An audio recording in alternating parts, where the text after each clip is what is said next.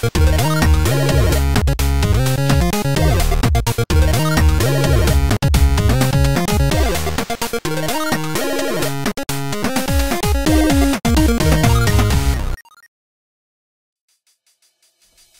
bienvenidos a Nerdcore Live de Nerdcore Podcast. Finalmente estamos aquí. Ay, en vivo, transmitiendo después de mucho tiempo eh, de no hacer este show.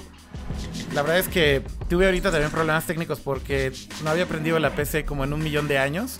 Así que ya saben que te recibe todo este pinche spam de Windows, updates, Nvidia, OBS, este, y mamada y media. Entonces, todo valió madre y tuve que, tuve que casi rehacer el proyecto de OBS y item por item que ven ahí en pantalla ponerlo otra vez para que esto funcionara. Pero bueno, mil disculpas por la demora. Eh, como les habíamos prometido, el día de hoy tenemos un gran invitado. eh, pero como siempre me acompaña el mismísimo y el buenísimo Kama. ¿Cómo estás, Kama? ¿Qué hay? Bien, con, mucho gusto ya estar de vuelta. Eh, sé, sé que no hemos cumplido con la constancia que les habíamos prometido, pero ya. eh, luego, les platico qué pasó. Creo que todos en general tuvimos ahí algunos contratiempos, pero ahora, sí, es, promesa, la intención es regresar a la, a la- a la normalidad. Ya sé, Kama, es que además tuviste una mega mudanza, ¿no? Creo que eso fue parte de lo que pasó. Pues más, que mega mudanza, eh, o, sea, fue, una realmente, pero, se tardaron mucho en entregar a donde nos estábamos y nos teníamos que salir de donde estábamos, entonces anduvimos un rato este, de lugar, en lugar, pero ya por fin se nos hizo y, y- y llevamos una, unos, un par de semanitas ya terminando de, de- de cambiarnos bien y ahora sí ya regresamos a, a la- a la normalidad. Oigan, dicen que hay muchísimo eco en el stream. ¿Qué habré hecho? ¿Ya le di en la madre, güey, tan rápido a esto? A, a lo mejor soy yo, ¿eh? O sea, la habitación en la que estoy todavía está un poco No, vacía. no. Este, Ah, sí, ok. sí hay eco así, real eco. A ver, voy a, voy, a, voy a pausar la llamada, que es lo que están escuchando. A lo mejor ese es el problema. Este... Eco loco. sí, de hecho todo el mundo dice que es puro eco, puro eco. Entonces, déjenme, déjenme tratar de arreglar esto. Creo que lo que Dicen tengo... que solo cama. Tengo- creo que lo que tengo que hacer más bien es ver de dónde, de dónde viene el maldito eco, güey. Pensé que ya lo había arreglado hace rato. A ver, ahí eh, habla, habla otra vez este tu cama o Uro, porfa. Uno, dos, tres, probando, probando, estoy hablando. Hola a todos, ¿cómo están? Ah, ¿quieres nada más tú, cama? A ver, Uro, salúdanos, ¿cómo estás? Hola, chicos. Muy bien, bien, pues aquí. Eh, contento de, de andar por acá con ustedes para platicar de juegos. A ver, si, si a Uro lo escuchan bien, quiere decir que entonces el de el del eco es cama. Están diciendo que eres tú, camaleón. Lo que, lo que no, sí, sí, puede, ser, insisto, el cuarto. No, no, no, que te escuchas doble. Ah, doble. Mm. Y que, y que también Uro tiene eco, entonces ya ni ya no sé qué está ¿Están pasando. A lo mejor es por la llamada entonces, ¿no? A ver, entonces, déjenme, sí, déjenme mutear esto. Denme un segundo. Eh, veamos. Que Uro también está con eco. Dios mío. Ah, entonces no soy yo, ¿eh? No, no, ya sé, ya sé. A ver, déjame nada más ver aquí por qué diablos está pasando esto. A ver, está mi estudio aquí. Ok, ¿saben qué? No, ya, ya vi cuál es el problema.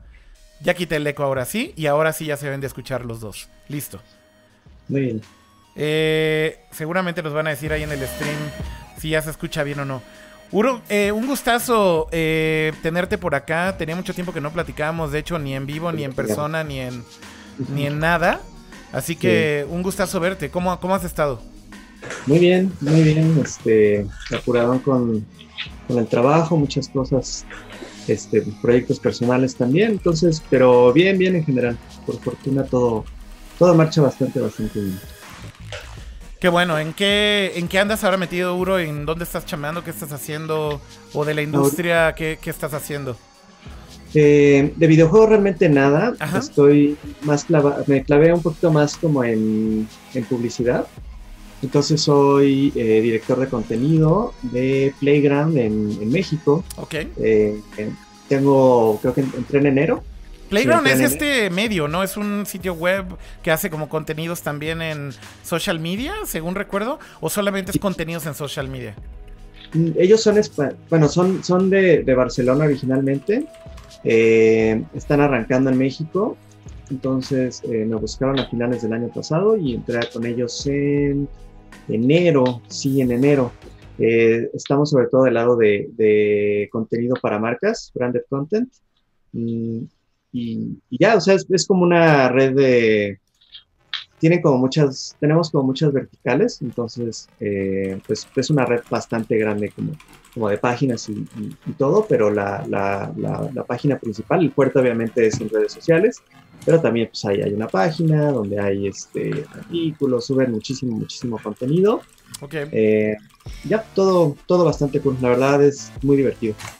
Qué bueno, pues me da gusto que, que estés bien y que estés en un lugar divertido. Pero entonces, del lado de la industria, ahorita veo que haces streams, ¿no? Eh, con Acer y algunas otras cosas. Ajá, estoy haciendo unas cosillas con Acer, este, que son como, unos streams a la, a la, semana para mantener su... Ay, perdón, Estoy haciendo un contenidos, contenidos para Acer, también si hay cosillas de, de, de que van a presentar cosas o algo por el estilo, pues también me lanzo para allá eh, y les estoy echando la mano eh, a crear algunos contenidos. Entonces, eh, también por ahí hay algunas cosillas y personalmente también traigo ahí un proyecto que lleva ya como, como unos meses atorado, pero yo espero ya desbloquearlo pronto y también empezar a publicar. Eso es un poquito videojuegos, pero no está cerrado, es un poquito más como como cultural, videojuegos, crítica social, etcétera, etcétera, con un este con un amigo de, desde la carrera y que también trabajó conmigo ahí en, Level Up. Ajá. Y, ya, pero pues eso todavía se está cocinando. Qué bueno. Pero sigues jugando. Sí. Ya, ah. no, ya no tengo tiempo para echarme un Red Dead Redemption 2, que aparte se me hizo como aburridón. Este, pero sí, sí hay cosas a los que les dedico bastante tiempo y sobre todo eh, como que valoro ya más las experiencias que, que saben decir, ¿sabes qué? Voy a durar dos, tres, cuatro, cinco horas y hasta ahí llega como el sistema de juego que tengo y lo voy a explotar bien y te vas a divertir y ya ahí muere, ¿no? no me, molesta ya mucho como esta obsesión de los juegos por acaparar todo tu tiempo, ¿no? Entonces, eh, pues ya realmente no hay como mucho tiempo tampoco para dedicarle bien a, todos los juegos. Entonces, soy como mucho más eh, crítico a la hora de escoger qué voy a jugar. Muy bien. Oye, Uru, y también inventor del mismísimo Sábado Sad, que es todo un éxito en Twitter ahora. Ya mañana. ya mañana es Sábado Sad. Oye, este, bueno, hashtag Sábado Sad por si, por Sábado Sad por si no lo seguían. Bueno, seguro sí, todo el mundo ya lo ubica perfectísimo, así que ya no, hay mucho que decir. Oigan, eh, Kama, perdón, eh, no se escuchó nada de tu presentación porque tenías eco por mi culpa, no por tu casa. Pero bueno, ¿cómo has estado, Kama? ¿Qué has hecho? ¿Qué hay de nuevo? Bien, has jugado? Que, que, se estaba grabando desde un baño, pero no, es este... Era mi culpa, era mi culpa totalmente. Eh, sí, les decía que con mucho gusto de regresar después de varios contratiempos que pasaron los últimos meses. Eh, yo en lo personal tuve una mudanza eh, que fue bastante tardada, pero afortunadamente ya estamos terminándonos de acomodarnos y pues ya este, con toda la intención de de regresar a la, a la constancia que les habíamos eh, prometido aquí en Nerdcore. Buenísimo. Oigan, pues, antes que nada, creo que vale la pena hablar rapidísimo de dos, tres eh, noticias que han pasado en estas últimas semanas. Como llevamos ya un buen rato sin grabar show. Igual y vale la pena platicarlas ahí muy rápido, pero posiblemente me encantaría abrir con eh, rapidísimo lo que pasó en el Nintendo Direct y, en, y después en el Nintendo Direct de Pokémon. Que bueno, ya muchas cosas estaban medio cantadas. Eh, yo creo que en el de Pokémon medio se esperaba ya justo que anunciaran este nuevo título. Eh, pues eh, yo creo que yo creo que los que son muy fans sabían que tenía que pasar ya en este momento. Ahora yo pensé también que se iban a esperar hasta el E3 por alguna razón, pero bueno, no ya soltaron la bomba ahorita y pues viene ya un, un nuevo Pokémon a final de año, este Sword y Shield son estas nuevas versiones con un polémico starter este Eh, con polémicos Pokémones de, starter, como siempre, ¿no? O sea, nunca le dan gusto a nadie, güey, y resulta que los fans pareciera que saben mejor que de Pokémon Company como deberían de ser. Yo solamente he visto bullying al chango ese, güey, al, Pokémon chango. Pobre Mico, güey, creo que... Es, es al que nadie quiere, está, todos están entre el conejito y el... ¿Y el de agua? Eh, el otro, el depresivo. Entonces, este. Oye, pero, pero ¿por qué nadie, pero yo lo que no entiendo es por qué nadie quiere al changuito, neta, es porque está feo, güey, o por. ¿Hay alguna especie de racismo pasivo por, por qué es un changuito? Yo creo que es por el, porque es de, porque es de, es tipo planta, ¿no? Como que en general los tipos planta nunca son bien recibidos. Ya sé, pero, pero, pero también se me hace como muy extraño que justo lo, o sea, se aprovechen de que es un mico, güey. Entonces, entre que, entre que no son los más populares y encima que es un pobre chango, creo que se lo han buleado a más no poder. Pero bueno, anyways, eh, ¿cómo vieron el Direct? Eh, por ahí también salió, bueno, el Direct básicamente fue el nuevo juego, ¿no? Sí, nuevos juegos de Pokémon. Bueno, que iban a hacer, que iban a haber más proyectos de Pokémon para el año.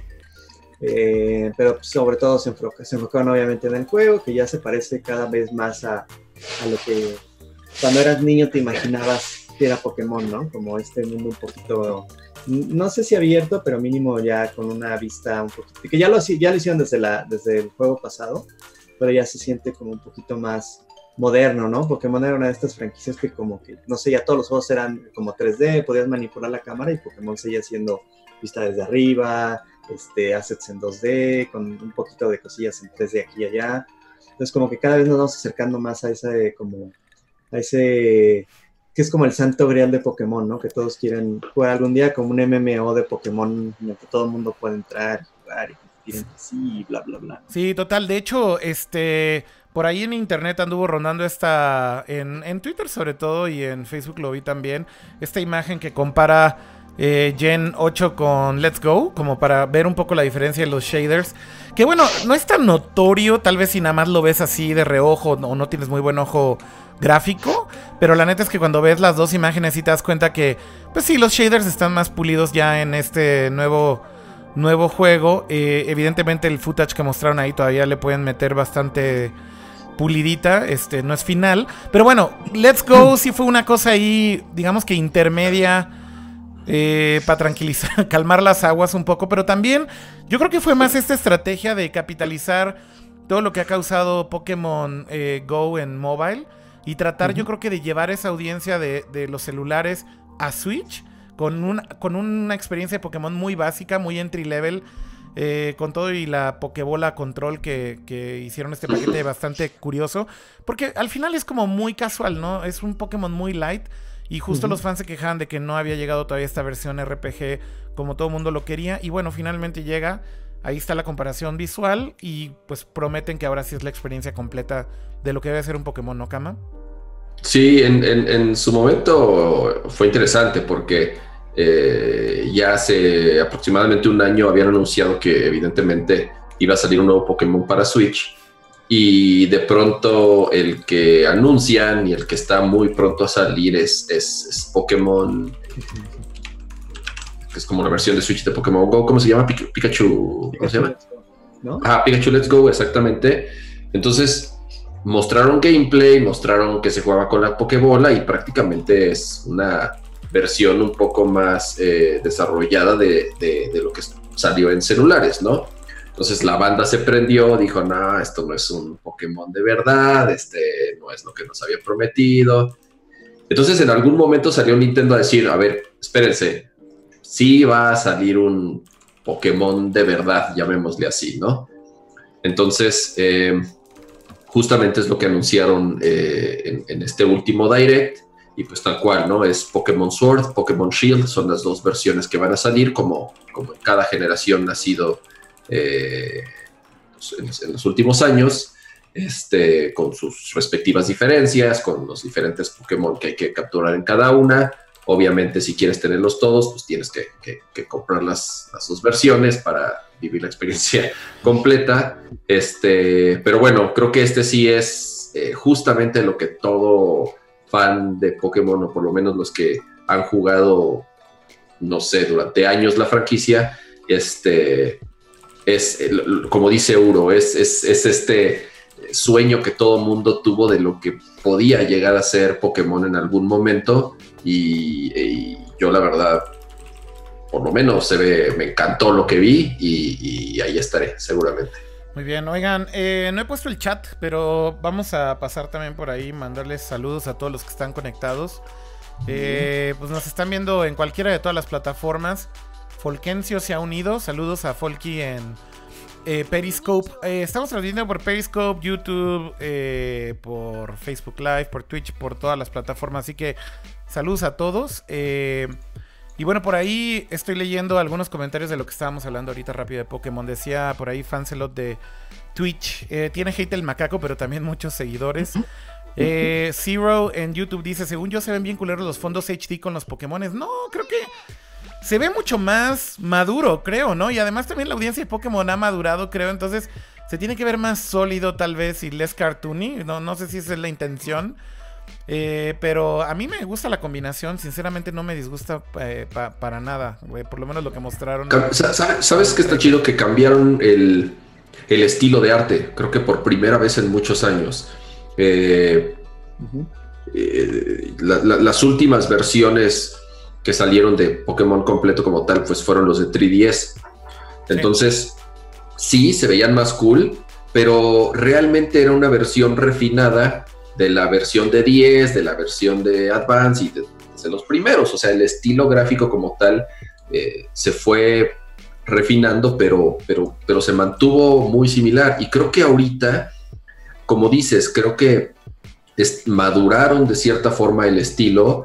Eh, poco sobre todo eh, para esas personas que llevamos no sé, por lo menos 20 años eh, jugando Pokémon y, ah, de nuevo, ¿no? A mí en lo particular me gusta ese, ese salto que dieron en el, en el estilo visual y creo que va muy bien este, con, el, con el cambio que, están haciendo.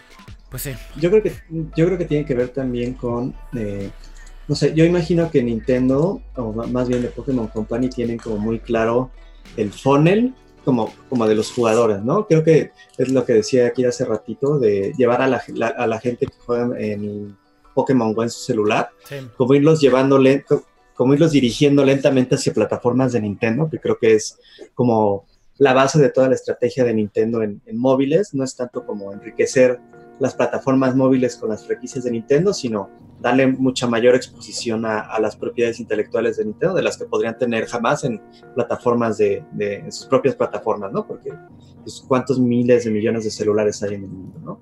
Eh, entonces sí me imagino como el funnel de, a ver, tenemos X cantidad de jugadores de Pokémon, de Pokémon Go, ¿no? Que son tantos millones. De esos millones, si convertimos al, al no sé, al 5%, este, con, con Pokémon Let's Go Pikachu, pues ya van a ser tantos millones de jugadores. Y de esos, probablemente el, el 30, si el 35% compran el siguiente juego de Pokémon, pues ya va a ser una ganancia. Entonces creo que también como que la dirección de arte y todo en el juego está pensado justo para que la gente que, que, ha estado jugando con realidad aumentada Pokémon Go, este, vea esto y diga, ah, ok, se parece mucho al juego, al juego de celular, o sea, se, se parece en el sentido de, de que no es como tan caricaturesco, ¿no? A pesar, porque es realidad aumentada Pokémon Go a fin, a fin de cuentas. Claro. Creo que como que preparan, están preparando muy bien como el, como el funnel de, de jugadores hacia, las plataformas que realmente les interesa, donde monetizan mejor, que son pues, plataformas de Nintendo. Y digo, y al final el anzuelo ha funcionado, ¿no? Este, si vemos, por ejemplo, estas noticias, eh, esto es de enero de este año, en donde dicen que eh, las ganancias de Pokémon Go en 2018 incrementaron 37%. Este. Son ya. Eh, ¿Cuántos millones de jugadores? Ya ni recuerdo, pero por ahí habían dado, creo que a 113 millones de jugadores. Este. Dice, more than 130 million people reported made friends. No, se hicieron amigos en el juego. No, el número es una cosa absurda.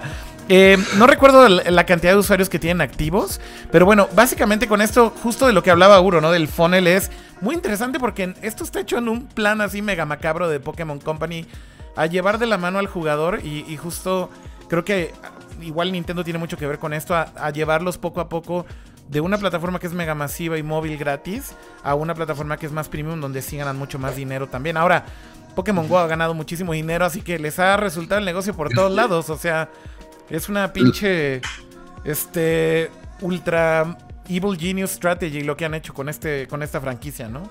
Y luego viene la pelea. Lo, cabrón es que eh, sigue jugando. Eh, y ahí es donde de pronto te puedes dar cuenta que los, los, los, que jugamos más en consola o en PC o, los gamers de, hace muchos años, este, de pronto sí nos podemos desconectar de la realidad hoy en día. Podemos decir muchas cosas de Pokémon Go que no es un Pokémon de verdad, que no nos gusta, que está aburrido o lo que sea. Pero tiene millones y millones y millones de usuarios y ha generado millones y millones de dólares para, para, para Nintendo y Pokémon Company. Eh, entonces, eh, también de pronto es un, eh, para abrir los ojos de, de, lo que está viviendo la industria hoy en día. Y Nintendo, como dices, diversificando muy bien sus productos, sus franquicias estrella y dándoles a todos los mercados lo que les gusta, ¿no? Entonces, eh, sí descuidaron un poco, creo yo, al, jugador de Pokémon de, de, toda la vida, este, porque sí las últimas versiones de 3DS sobre todo sí eran muy similares entre sí, pero esta como tal creo que valió la pena la espera, ¿no? Y, y sí es el juego que, que, los, jugadores de Pokémon esperaron muchos, muchos años. Pues Oigan, eh, y hablando de otras cosas, eh, no sé si vale la pena por ahí tocar rápido. Eh, igual lo que pasó en el Nintendo Direct, tal vez muy por encima, Kama ya para entrarle también a otros de los temas que tenemos aquí con, con Uro. Eh, pero bueno, de, este... Por cierto, me, imaginé cuando estaba el Direct, no, no, no estábamos hablando tú y yo, pero me imaginé que cuando soltaron el demo de este juego de mechas, este, ¿cómo se llama? Demon, ¿cómo? Demon X Máquina. Demon X Máquina para Switch. Dije, güey, Kama se ha de haber cagado en el momento en el que dijeron que el demo estaba disponible ahí, porque sé que lo estabas esperando. Yo lo bajé. La neta es que en, en modo portátil Jala bien culero, güey. corre como a 15 cuadros por segundo, ¿no, cama? Pero bueno, está bien bonito, el juego está bien chido al final.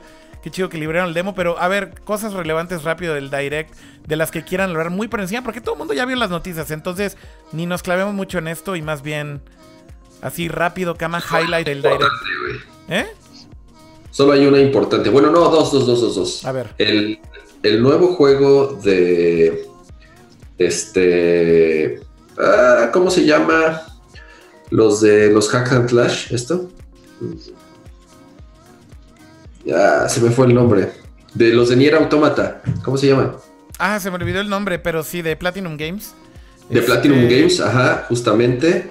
Eh, ese creo que fue una muy buena sorpresa, pero definitivamente eh, lo mejor de todo, por lo menos para mí es el remake de Link's Awakening, que en lo particular es mi Zelda favorito de toda la historia. no, hay Zelda que me, guste más que ese. Eso fue la super bomba, ¿no? Pero eh, tú estabas hablando ahorita rápido, nada más para comentarlo y que no se nos vaya Astral Chain, ¿no? Este juego. Astral Chain, exactamente. Fue justo la sorpresa ahí. La neta es que sí, sorpresa, sorpresa, porque Platinum Games creo que está trabajando como en 500 juegos a la vez, ya ni sé. O sea, güey, ¿de qué Un chorro de proyectos, sí, tienen un chorro de proyectos. Tienen Bayonetta. Ajá. Tienen ahorita cinco juegos más o menos. Tienen uno exclusivo para PlayStation también, que no tarda en salir. Pero además este año salen todos. O sea, este año en teoría salen los cinco juegos que están desarrollando. Están ahí en la página. Si te vas al, home de sitio de Platinum, están todos. Sí, sí, es lo que está En teoría para este año. Eh, entonces, bueno, ese fue como la bomba third party, pero obviamente la bomba first party fue como cerró el direct con Link's Awakening y explotó internet, ¿no? cómo, viste eso, Uro? Link's Awakening, ¿qué, tienes que decir? A mí me gusta mucho, mucho más ese estilo de Zelda que la dirección moderna. Eh, igual creo que es algo como, como, como un tema personal, este, que realmente ya no tengo tiempo para echarme un Zelda de, de, mundo abierto, ¿no? Sobre todo cuando hay como tantas cosas. De un millón de horas, güey. De un millón de horas y hay unas, o sea, y se vuelven algunas como tareas se vuelven tan irrelevantes que es, ¿por qué tengo que estar persiguiendo semillitas, no? O sea, y son no sé cuántas malditas semillas para algo que, que, que no va a mejorar significativamente, ¿no? Ya, ya por el lado como del completismo y todo eso, pues creo que, creo que mi, mi, mi, mi, tope son las esculturas de, de Ocarina of Time. Ya más que eso ya se me hace como, este, como tener al jugador haciendo encargos, ¿no? Como... Bueno, aquí son, son caracoles, acuérdate. Híjole, ajá, como haciendo, exacto, como, es, es, como si el jugador se convirtiera en una especie de, eh, de, de, encarguitos, ¿no? Como de, de, trabajitos que tiene que estar ayudando a gente como en sus vidas, no sé, como en sus problemas cotidianos que no tienen ningún sentido, ¿no? Eh, y pues tú eres el, el, maldito héroe que va a salvar, que va a salvar el mundo porque tienes que estar ayudando, no sé, porque tienes que estar juntando gallinas y haciendo mil tonterías, ¿no? Eh, en ese sentido me gustan más como los celdas de esta línea, porque de entrada tienen como el mundo y lo que tienes que hacer es como mucho más delimitado, es mucho más enfocado en, exploración, en aventura. En, a mí me gusta, por ejemplo, y es algo que, que me hubiera encantado ver en, en, Breath of the Wild, que, y que sí tenía el primer, el primer The Legend of Zelda de, de, Nintendo, que quemes un arbolito y de repente, plum, hay un dungeon y te puedes meter, ¿no? Un poquito a, la, ah. a la Skyrim, que es lo que a mí me encanta de Skyrim, como perderte y acabar descubriendo, este, no sé, una, una, una, tumba de un hechicero donde hay una máscara súper poderosa, ¿no? Donde hay un ítem increíble, ¿no? Y que, encontraste nada más por, un, por una cuevita que decías, ah, esta cuevita seguro nada, ¿no? Eso, eso me gusta mucho del, del, estilo clásico de Zelda y que se ha perdido un poquito como a favor de, de, de generar como muchísimo contenido, ¿no? Este rollo de los, de, de dividir los dungeons en shrines y que tienes que ir como no sé, siento que pierde como, como lo épico y, y, te sientes como un, como un repartidor que de vez en cuando te tiene que enfrentar como a un enemigo poderoso y ahí muere, ¿no? Entonces... Y también como que la, la, historia también pasa medio un segundo plano, ¿no, Uro? O sea, tal vez justo el que esté tan abierto, o sea, un mundo abierto justamente tan abierto, valga la redundancia, también la historia y el storytelling se pierde mucho, no sé si coincides con eso, pero de pronto ya no sabes ni por qué estás haciendo todo esto, güey, ¿no? Y estás ahí como activando bestias y, pasando dungeons y dices, bueno, pero este, esta esfera de que me va a servir realmente, o sea, que hay como alguna diferencia y llegas a zonas y hay enemigos así poderosos, te matan y lo que sea, eh, y desde el principio creo que casi, casi puedes ir con Ganon, pero es como, no sé, como que en esta eh, no, sé cómo llamarlo, en esta, en esta recadería que es que te pueden hacer un montón de cosas, como que pierdes, es muy fácil perder el hilo y, como, como, darte cuenta de que están haciendo puras cosas intrascendentes que realmente no están aportando nada y exactamente lo que dices del storytelling, la den la madre como durísimo al, al, ritmo. ajá, en lugar de convertirte como en un personaje y sentirte poderoso, eh, no sé, como que sientes más bien que tienes muchos pendientes, ¿no? Es como, ya tengo un trabajo donde tengo que llenar, este, donde tengo que administrar como mi tiempo y mis pendientes. No quiero llegar a, mi casa y hacer eso en un juego, ¿no? Y ver, híjole, ¿me dará tiempo de hacer este quest principal? No, a ver, mejor voy a hacer quest chiquitos, o sea, no quiero estar este, administrando, quiero simplemente eh, sentar, divertirme un rato. Y por eso me gusta mucho que, que estén reviviendo como todo este rollo de, de, de los celdas como más tradicionales, pero Ocarina of Time, que creo que mm. yo, que creo que es cuando se empezó como a ir hacia esta dirección, mm. este, como más aventura, más exploración, quiero como, este, quiero saber a lo que voy, ¿no? Dice aquí José Alejandro en YouTube que curiosamente siente que lograron capturar eso en Breath of the Wild, pero supone, supone que cada quien lo juega de forma distinta. No sé, yo, yo coincido más contigo, Uro. O sea, sí, sí creo que Definitivamente prefiero de cierta forma Zelda la antigüita. O sea, Breath of the Wild lo disfruté, pero también llegó un punto en el que lo tiré. O sea, ya dije, wey, this is fucking too much. O sea, no, no le voy a meter este 95 horas a este juego. Eh, con tantas cosas que jugar, creo que es un muy buen argumento y muy válido hoy en día. Y sobre todo, si eres adulto y tienes más de 30 años y responsabilidades, la neta ya meterle 80 horas a un juego es medio impensable, ¿no? Prefiero jugar 10 horas de Ace Combat, 10 horas de Apex, este, 10 horas de otros 5 juegos que caben en esas mismas 80 de, de meterle todo a un solo juego, ¿no? Este. Ahora, curiosamente, hay juegos que sí juego así. O sea, yo, por ejemplo, todos los años le meto a. Güey, pero cerdo en serio, a todos los este, Battlefields. Y la mm. neta es como mi go-to. O sea, yo no he dado ese salto como estas cosas como Overwatch y demás, pero sigo jugando FPS. Nada más que juego FPS como un poco más de los anteriores. Pero la neta es que sí le meto un chingo de horas. Con todo y todo, dosifico mucho esas horas para poder seguir jugando algo distinto, ¿no? Y no quedarme estancado ahí, este, justo en un solo juego. Ya está más activo el chat, así que lo voy a poner ahí. Pero dice Daniel Castillo que dislike a Uroboros. Te dieron, dislike. no, te preocupes, Daniel Castillo, también te doy dislike. Comic eh, Nerdboy dice: Zelda 2D más 3D siempre es motivo de discusión. Pues sí. Eh, Harnold dice: Por el hecho de que sea tan libre, siento que lo manejaron bien la narrativa. Mm, eh, Luis Gons dice: A veces pienso que eh, Platinum, ¿qué dice? Platinar juegos, Platinum Games, es una tontería, pura pérdida de tiempo. no sé, Platinum Games tiene su audiencia, ¿no? Creo que no, no, se refiere a platinar de, platino, de PlayStation, de sacar el trofeo platino. Ah, ok, holy shit. Yo dije, güey, esto está brincando cuánticamente. Em, luego por acá Alfredo Renato dice, creo que el principal, lo principal de un juego es que entretenga, pero ahora se la maman con todo lo de las misiones y elaboraciones del mismo juego. Eh, José Luis Sánchez dice, sigo jugando Skyrim y sigo descubriendo cuevitas perronas. Sweater, eh, en Breath of the Wild también había que perderse para poder encontrar todos los shrines. Ok. Em, digo, al final del día, cada quien tiene su perspectiva obviamente muy distinta, pero son dos cosas totalmente distintas estos Zeldas y me da gusto que Nintendo no deje morir el Zelda clásico, güey. O sea, yo creo que ese es un punto importante a, decir, ¿no, Kama? Sí, eh, está claro que la, tendencia de los siguientes Zeldas va a ser algo muy similar a Breath of the Wild. Eh, eh, es, un hecho que a la gran mayoría de las personas le gustaron. Yo sí leyendo a Uro de pronto en, Twitter sé que no es un Zelda que le gustó, se echa ahí sus, sus rounds con este Asher eh, al respecto, pero este es un hecho que, van a seguir esa línea, ¿no?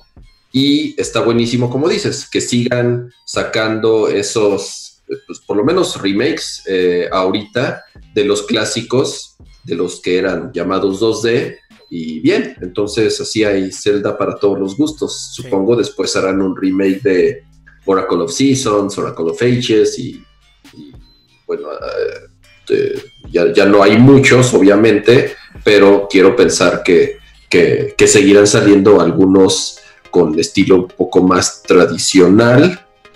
No lo sé, sinceramente no creo. Yo creo que ya más bien va a ser con la línea de, de Breath of the Wild. El último que salió como más de esa línea 2D fue el de 3DS, el de Between Worlds, ¿lo recuerdan? Sí, sí. Sí, muy bueno, a mí me gustó mucho. Buenísimo, buenísimo. Es, es, una secuela, creo que directa de Link to the Past, o por lo menos así lo planearon. Sí, sí. Este, y ese me fascinó. Yo en lo particular no soy tan fan de los Zeldas en 3D. O sea, los de Nintendo 64 no los terminé, ni este Link's Awakening, no, no, que es este Ocarina of Time y Majora's Mask, no me atraparon.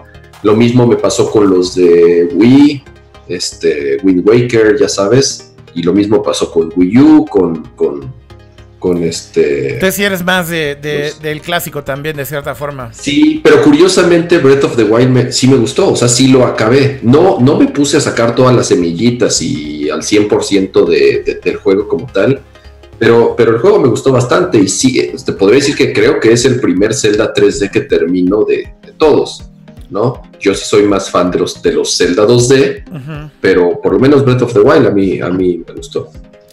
Oigan, eh, y para dar un giro eh, un poco drástico, porque bueno, de, fuera de esto del Nintendo Direct ya no hay mucho más de qué hablar. Eh, pero otro suceso grande que pasó apenas hace unas dos semanas es pues este lanzamiento tan sorpresivo, inesperado e increíblemente violento de Apex Legends. que bueno, la verdad es que a mí lo que me, me, llama muchísimo la atención de todo este, todo este mundo del free to play es que de la noche a la mañana una compañía le puede dar vuelta a las cosas poniendo un chingo de dinero con streamers en Twitch, haciendo una buena campaña de marketing, creando awareness. De pronto se pueden robar toda la audiencia de un juego a otro, ¿no? Este. ¿qué, ¿Cómo vieron el lanzamiento de Apex Legends? ¿Ya lo jugaron? Hablemos un poco de esto. Me llama mucho la atención, insisto, como todo el fenómeno alrededor de, pero sobre todo lo rápido que desbanca uno a otro, sobre todo en métricas que se pueden ver, ¿no? Como Twitch. ¿Dónde está la audiencia ahora viendo? Y pues la gran mayoría ahora están en, en Apex, cuando la semana anterior al lanzamiento de Apex estaba en eh, posiblemente todavía irregada entre. ¿Qué era? Eh, Fortnite. Fortnite. Sí, sí, sí. Eh, The Usual Suspects, ¿no? Strike, que siempre está ahí. Este... Fortnite muy arriba, ¿no? Este, Fortnite, definitivamente.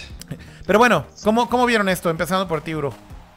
Creo que el tema es que es un género que no tiene, o sea, es como un subgénero, pero ya es tan grande que casi, casi me atrevería a decir que ya es un género en sí, este rollo del, del Battle Royale, que realmente tomó como a toda la industria por sorpresa. Eh, creo que en el caso de Apex Legends se filtró hace un par de años y como que nadie lo peló, porque sonaba como muy genérico. Y no, hubiera, y no me extrañaría que, que originalmente el juego ni siquiera fuera un Battle Royale, ¿no? Eh, probablemente era como alguna versión ahí rara de, Titanfall, que creo que este Apex está ubicado en el, en el, universo de Titanfall. Yo lo jugué, me pareció bueno, a mí me gustó más que Fortnite, este, porque no tiene el gimmick de construir, ¿no? creo que ahí hay como, de nuevo, regresando como a este tema del funnel, eh, en League of Legends, por ejemplo, la gente, la gente llega de jugar, o sea, empieza a jugar League of Legends porque antes jugó Minecraft. Y así como con todos los juegos. Y en el caso de Fortnite, eh, como desbancó a PlayerUnknown's Battlegrounds, en primer lugar, pues era un juego que estaba disponible en todas las plataformas, mucho mejor optimizado. Epic Games, ellos hacen el engine, saben perfectamente qué es lo que tienen que hacer, era free to play, bla, bla, bla. Entonces, eh, PlayerUnknown's Battleground yo creo que ya perdió su oportunidad. Realmente es como súper, súper agresivo, tiene mucho más dinero Epic. Eh, y pues ahí tienes Fortnite, ¿no? Con el gimmick de construir, que creo que les ha de haber ayudado muchísimo para que todos los chavitos que empezaron a jugar Minecraft hace unos 2, 3 años, que tenían, cuando tenían 10, 11 años y que ahorita ya van para los 15, 16, eh, lo vieron como una transición natural, ¿no? Es un juego en primera persona, este, ya hay incluso como modos dentro de, dentro de Minecraft muy populares como de, como de combate, este, entonces creo que hay como una, como un funnel bastante, bastante claro, ¿no? Tienes todo este rollo de construir, de juntar recursos, este, de juntar armas, las gráficas se parecen, bueno, el estilo gráfico se parece mucho a, como caricaturesco, no es nada serio.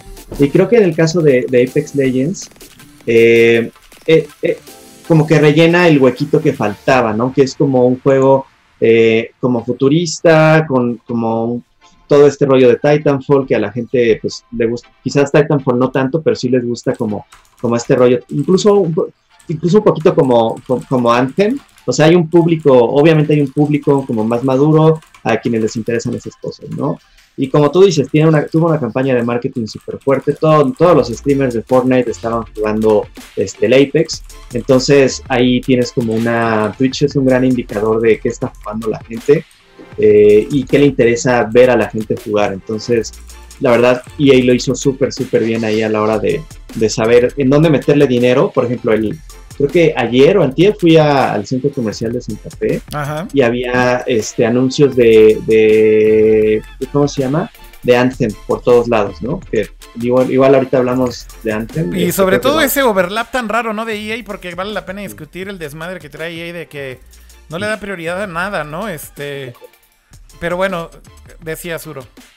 Sí, sí, perdón. Y este, y justo eso, ese rollo de la prioridad es porque ya le surgía sacar algo, tener un Battle Royale. Seguramente ahorita todas las compañías, este, todos los publishers grandes, grandes están así vueltos locos, dándose, dando maromas y pensando cómo lo hacemos para tener un, un, Battle Royale en el top 5 de, de, juegos, ¿no? Que es como yo creo que objetivo, de publisher, pero yo, Pero yo creo que son como de publishers muy grandes, ¿no? O sea, es así es Big Box. Estás hablando de las compañías más grandes del mundo de videojuegos, tal vez el top 10, top 15, deben de estar pensando así como dices de, a ver, güey, necesitamos algo para estar ahí en el top, necesitamos algo para eh, entrarle a esta audiencia justamente de estos Battle Royale, Free to Play Games, y seguro están haciendo algo, o sea, no dudo que un Yubi esté trabajando en algo, no dudo que que probablemente un BTS esté trabajando en algo más también hacia ese, hacia ese lado, ¿no? Porque lo que han intentado online había sido por otro rollo, además les ha ido medio mal. Pero, pero principalmente ahorita con, con este fenómeno, yo creo que todos los top publishers deben de tener también otra gran presión que son los inversionistas, diciéndoles, bueno, ¿y tú qué vas a hacer en este pedo, güey? O sea, más bien ya es así en la, en la siguiente junta, es, oye, ¿y cómo se ve tu Battle Royale? A ver, enséñanos cómo va, güey, ¿no? Ajá, ¿y cuál, va a ser tu Ya me, lo imagino así la presentación. Nuestro Battle Royale va a tener este diferenciador, que va a ser de fantasía, que aquí hay uno.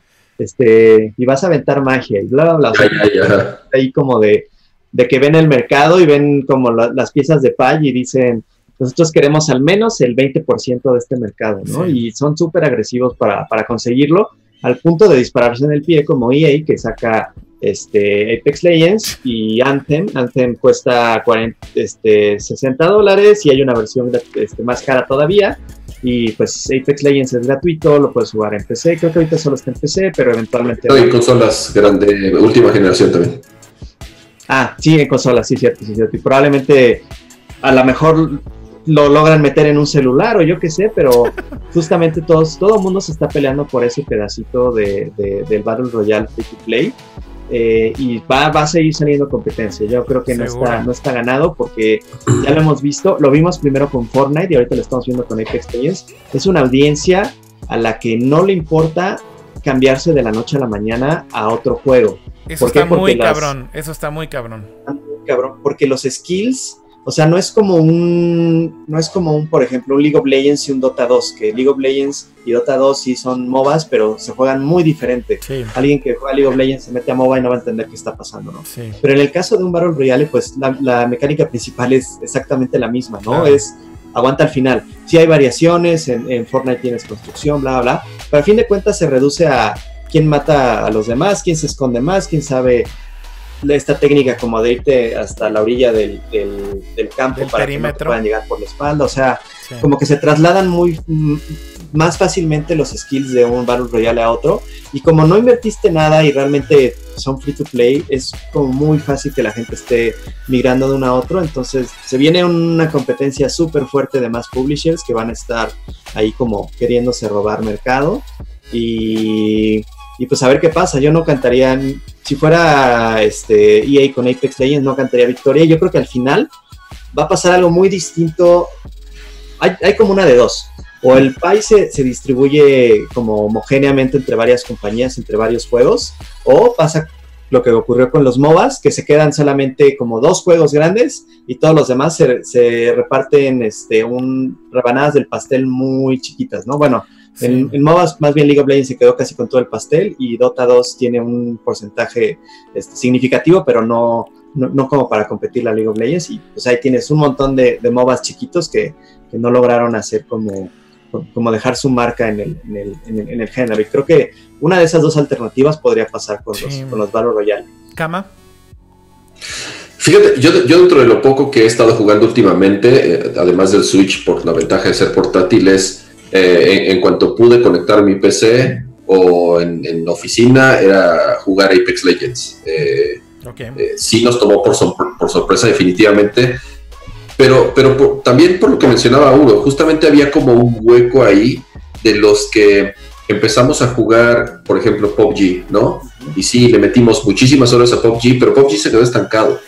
Eh, el, equipo de desarrolladores. Bueno, y, sin contar, y sin contar eh, que los fans de Pop además eran muy fieles porque ese pinche prealfa que sacaron como si fuera release en todo, o sea, desde que estaba en PC y luego en consolas, o sea, fue muy accidentado su, su lanzamiento, ¿no? Lo fueron construyendo con la comunidad y obviamente creo que eso les pegó a la larga porque, pues justo como dices, el juego no evolucionó, perdón por interrumpir, pero muy distinto el lanzamiento, ¿no? El rollout. No, y tienes razón, pero, pero, pero el encanto es que a pesar de que, de que ya había algo similar que, que inició, sabemos, que como un mod de, de arma o de, eh, de, otro de zombies, que se me fue el nombre, este fue como tal el primer juego que de origen fue creado así. Entonces, sí resultó muy novedoso en su momento, sí pegó muy fuerte en, en Steam, y en Twitch sobre todo, porque realmente es un juego muy atractivo de ver, es un juego que, se presta mucho a que, a que los streamers este, generen este, mucha empatía con, sus, eh, con las personas que los están viendo, porque es un juego muy interesante de ver, es un, es un concepto muy interesante por la sorpresa, por el reto, etcétera, etcétera, ¿no?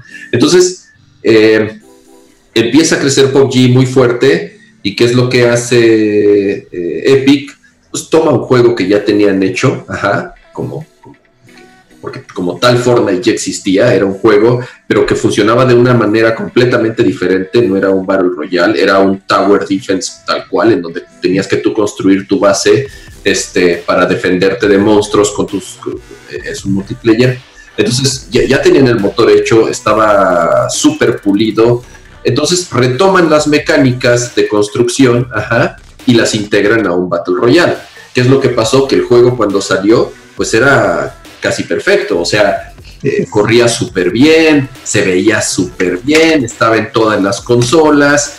Y es algo que PUBG nunca, o sea, después de dos años, aunque tengas una RTX 2080 Ti, no corre bien. Es un juego mal optimizado, es un juego que no han podido terminar, es un juego que realmente batalla mucho para, para poder, este, en primer lugar, ser terminado realmente además optimizado y se ha quedado muy lento en la generación de contenido, cosa que, que, que, Fortnite lo hizo perfecto. Son, unas, máquinas, son unas máquinas.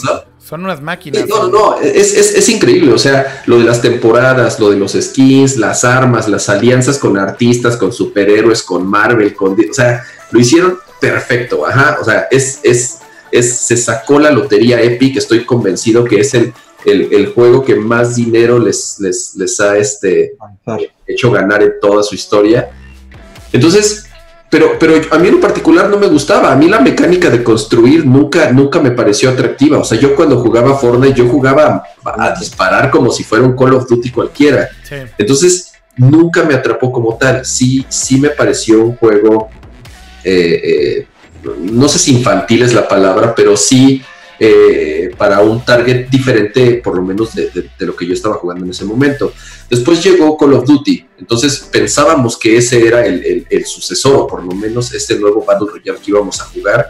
Y su encanto duró un par de meses, o sea, se acabó rapidísimo el contenido. Pero que eso también te habla mucho, te habla mucho otra cosa, porque a ver, Call of Duty sí es un juego premium y pagado, cama.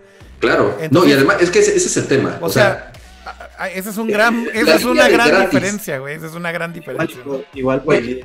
Gratis a 60 dólares es, es, güey, ya no digas gratis a 60 dólares. Gratis a un dólar es, es la barrera. O sea, la gente, las, las millones de descargas de diferencia que hay de un juego gratis a un juego que no lo es, es completamente lo que lo, lo, lo va a hacer exitoso. A mí, hablando de ese punto en particular de lo gratis contra lo que cuesta, lo que Posiblemente sí me preocupa un poco, ya pensándolo más como maquiavélicamente, de lo triste que se pone a veces la industria de videojuegos.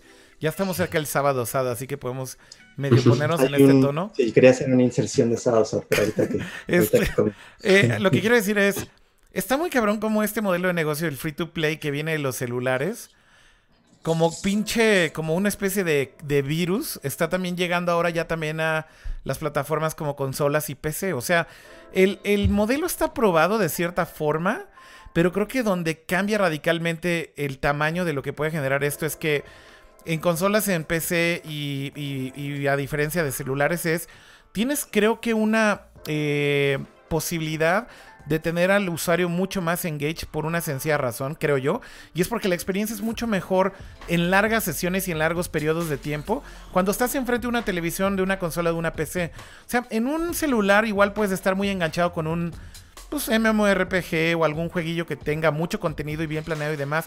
Siendo free to play te pueden tener enganchado por mucho tiempo, pero siento que estando en una consola, estando en una PC, el usuario puede estar mucho más tiempo enfrente y consumir mucho más esos contenidos con más, eh, digamos, comodidad, si lo quieren ver así. Y, justo creo que cuando traen ese modelo hacia PC y consolas, eh, el, tema, creo yo, Kama, con, Fortnite, es que si era un juego que era otro y lo adaptaron y lo que tú quieras, pero el mastermind plan de Epic, en cuanto a lana y monetización, yo creo que no es un accidente y es un tema de planeación muy cabrón de cómo hicieron toda esta estructura justamente para decir, ok, si el juego es gratis, en donde es donde la gente empieza a pagar dinero, esas cosas ya no son accidentes y, hay güeyes detrás que están inventando estos modelos de monetización eh, que son unos genios, que basan sus decisiones en data, que basan sus decisiones en juegos previos que fueron exitosos.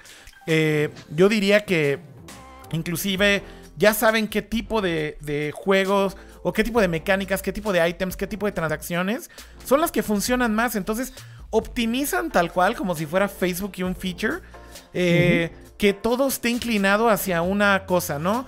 ¿Cómo, van a, ¿Cómo vas a monetizar justamente con lo de los skins? Y creo que sí es un parte de un master plan mucho más sofisticado. Es, a lo que iba, ¿no? Y, y, además, o sea, como, como mencionan en el chat, o sea, el hecho de que sea gratis es es la primer barrera, pero aunque sea gratis y está chafón, la gente lo va a dejar de jugar.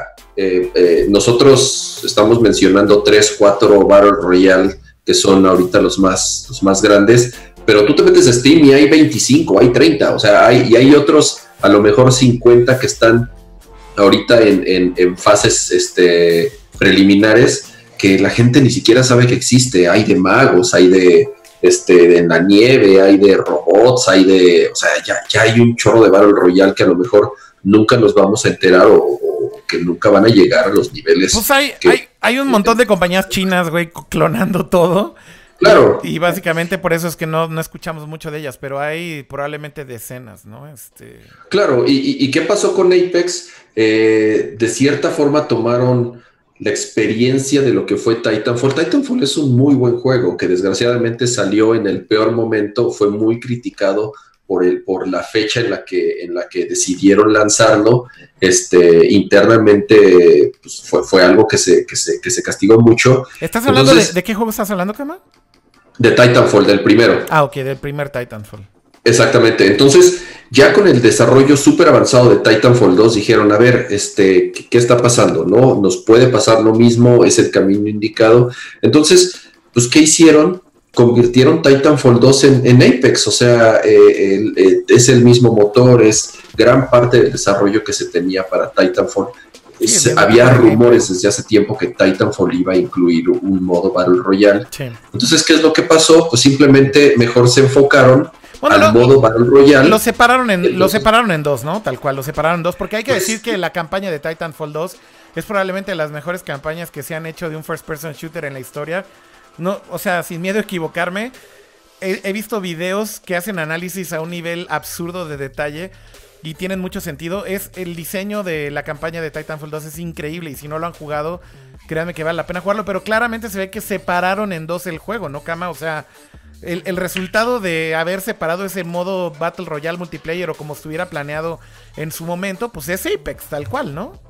Sí, sí, exacto. Eh, y, cuando dije que se canceló, más bien me refería a Titanfall 3. O sea, eh, Titanfall, Apex es, lo que iba a ser ah, Titanfall. Ok, ok, ok. Ah, exacto, exacto. O sea, Titanfall 2, eh, lo que hablaba de que hubo problemas en las ventas por la fecha en la que se eligió salir fue pues, Titanfall 2, porque el juego es muy bueno entonces el 3, ya con el desarrollo avanzado, pues más bien dicen, ok, corte, mejor nos enfocamos en, el modo Battle Royale, lo sacamos como un juego gratis y pues bueno, el, juego ha sido un exitazo porque no es nada más el adaptar esta mecánica de Battle Royale, sino que tiene unos diferenciadores eh, importantes, ¿no? Nosotros pensábamos que que ya, digamos, estaba saturado el mercado y que ya la diferencia entre uno y otro no podía ser mucha, pero algo tan bobo como meter habilidades este, exclusivas a los diferentes personajes, que no pudieras elegir el mismo, o sea,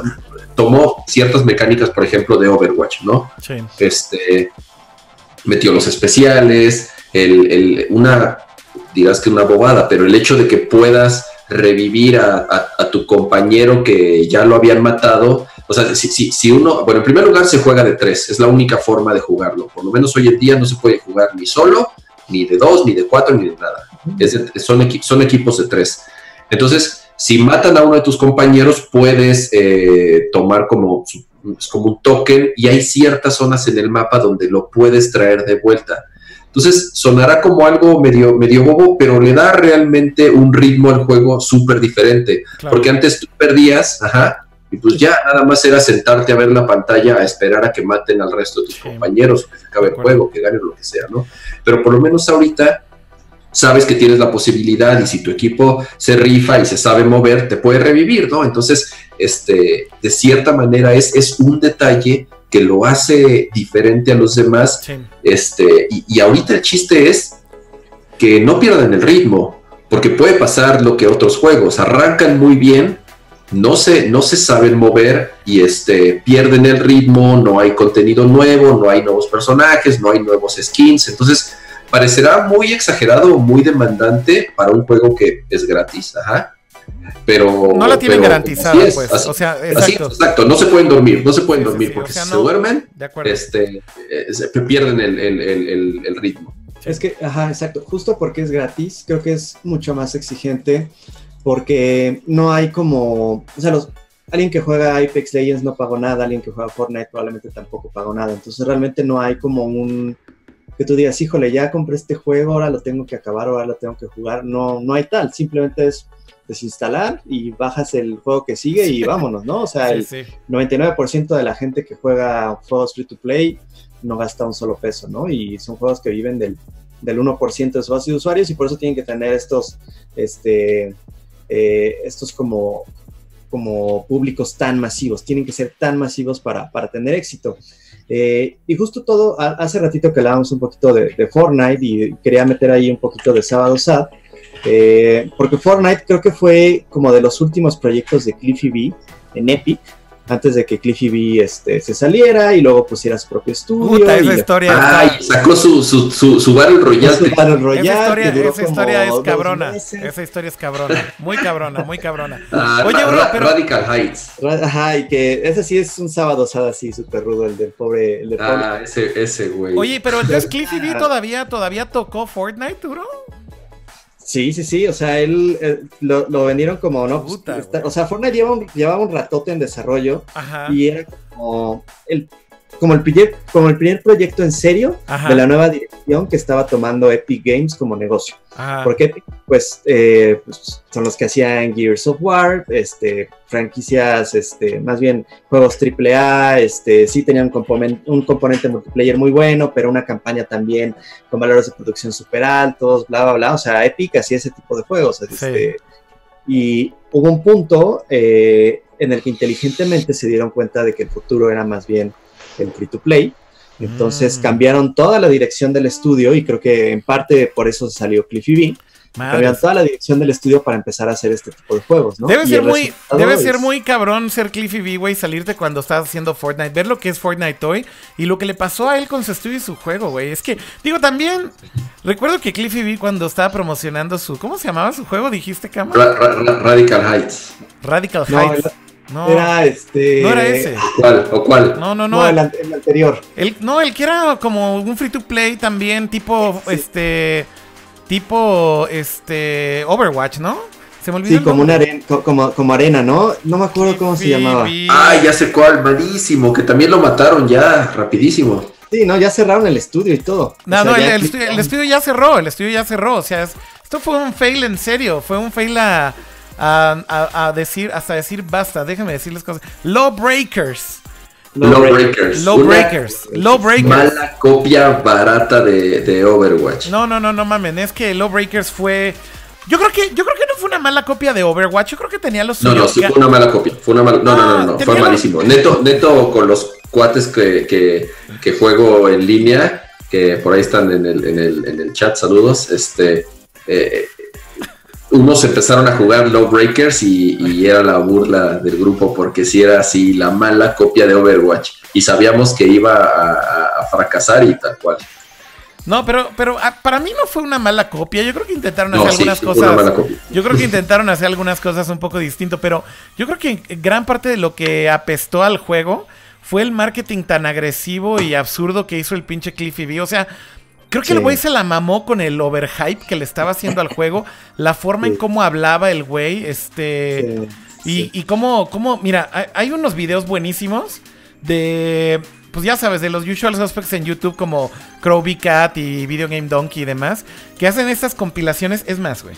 Neta, voy a poner un, un clip de esto, porque vale la pena ver la cantidad de burradas que decía Cliffy B, güey, cuando...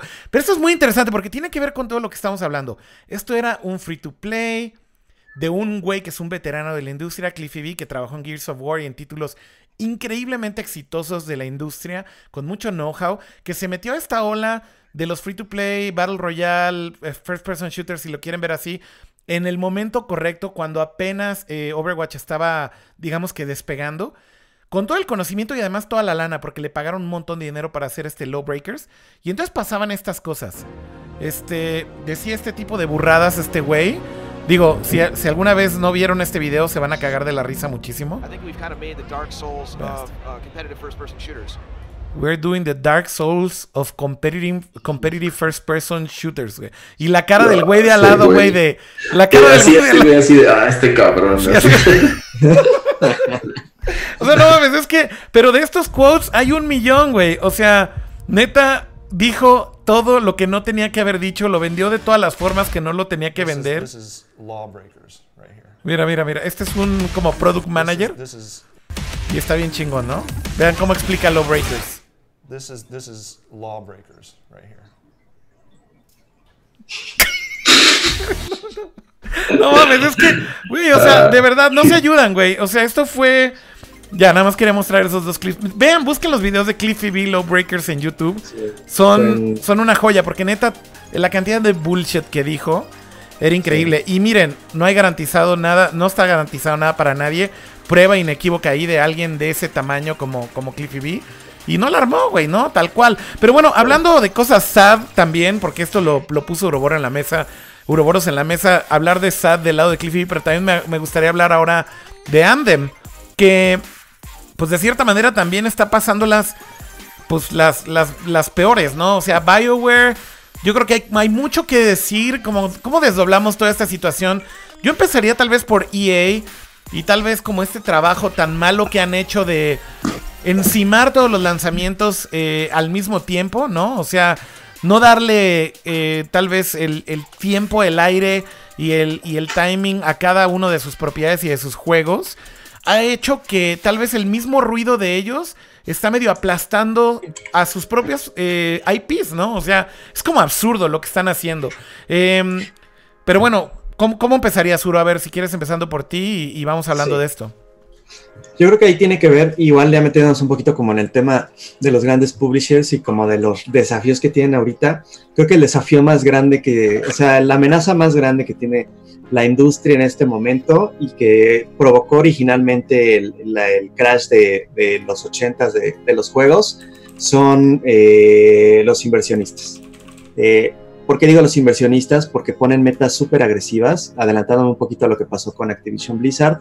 Eh, tuvieron más ganancias que nunca en su historia y corrieron al 8% de su fuerza laboral para poder enfocar, para poder contratar un 8% más y enfocarlo en sacar más productos. ¿Por qué?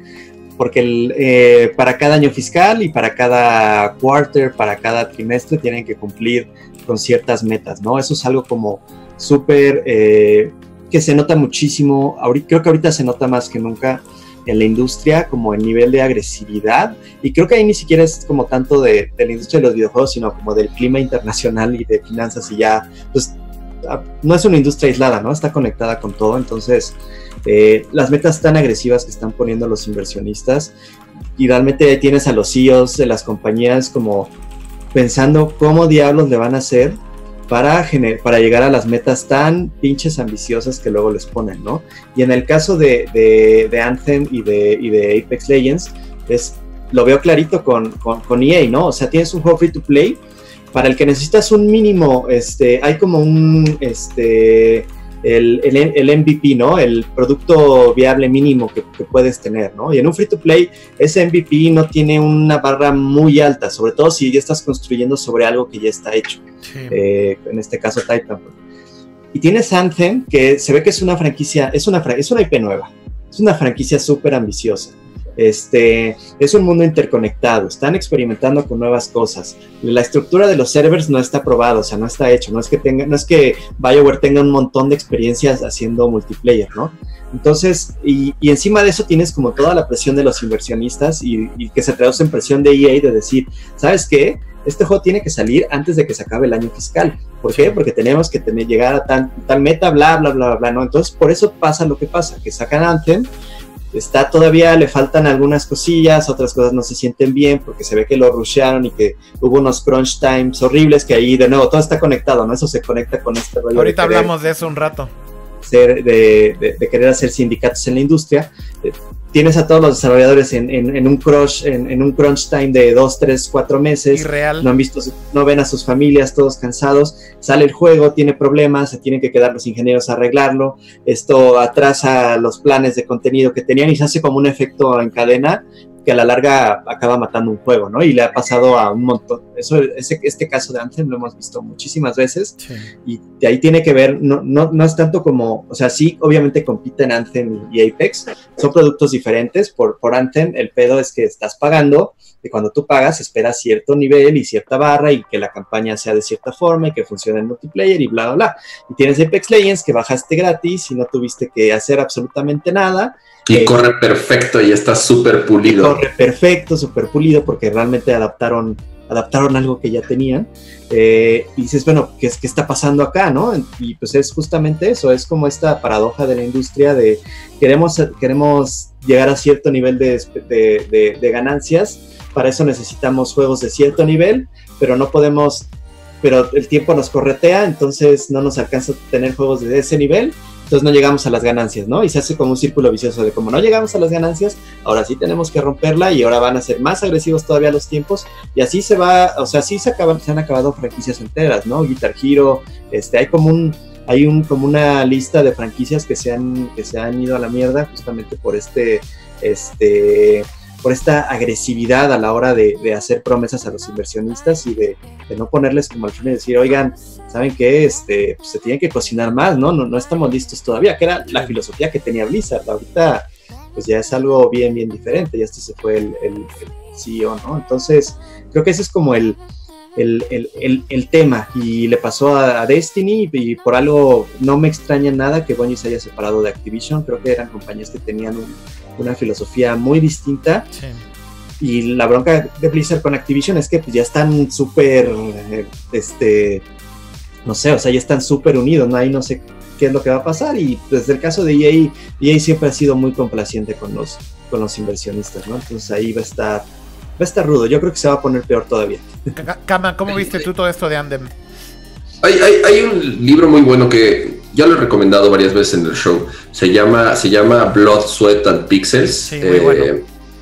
y, y, justamente hablan mucho de, de, de, BioWare. Hablan en general de varios juegos. Es, es las, las, las historias tan accidentadas que hay en el desarrollo de juegos tanto AAA como, como independientes, ¿no? Pero bueno, los independientes como tal no, no tienen la soga en el cuello como, como los estudios que son parte de, de, estos monstruos como Electronic Arts, como Activision, como Blizzard, que, como dice uno, tienen fechas hiper apretadas, ajá, tienen horarios, tienen crunch time eh, eh, súper complicados, pero no solo eso, o sea, no, no solamente batallan con los calendarios, batallan con cosas como que el juego después de dos años y medio de desarrollo los ve, lo ven y dicen no, no sirve.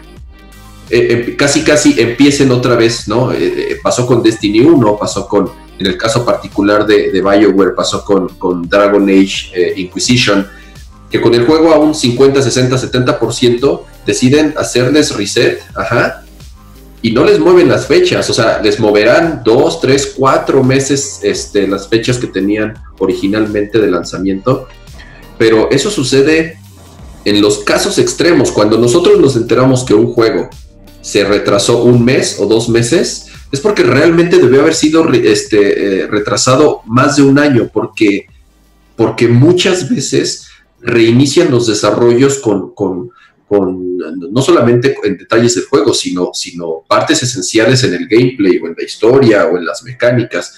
Entonces, con Anthem, no me sorprendería, ya empezaron a salir los primeros este, reportes que pasó exactamente lo mismo que con Destiny, que pasó exactamente lo mismo que con, que con Dragon Age y como ha pasado con un montón de juegos, que ya con el desarrollo muy avanzado deciden echarse para atrás, casi casi a, etapas de planeación en donde obviamente el tiempo que le queda a, los equipos de desarrollo pues es infinitamente este, mucho menos de lo que se tenía planeado.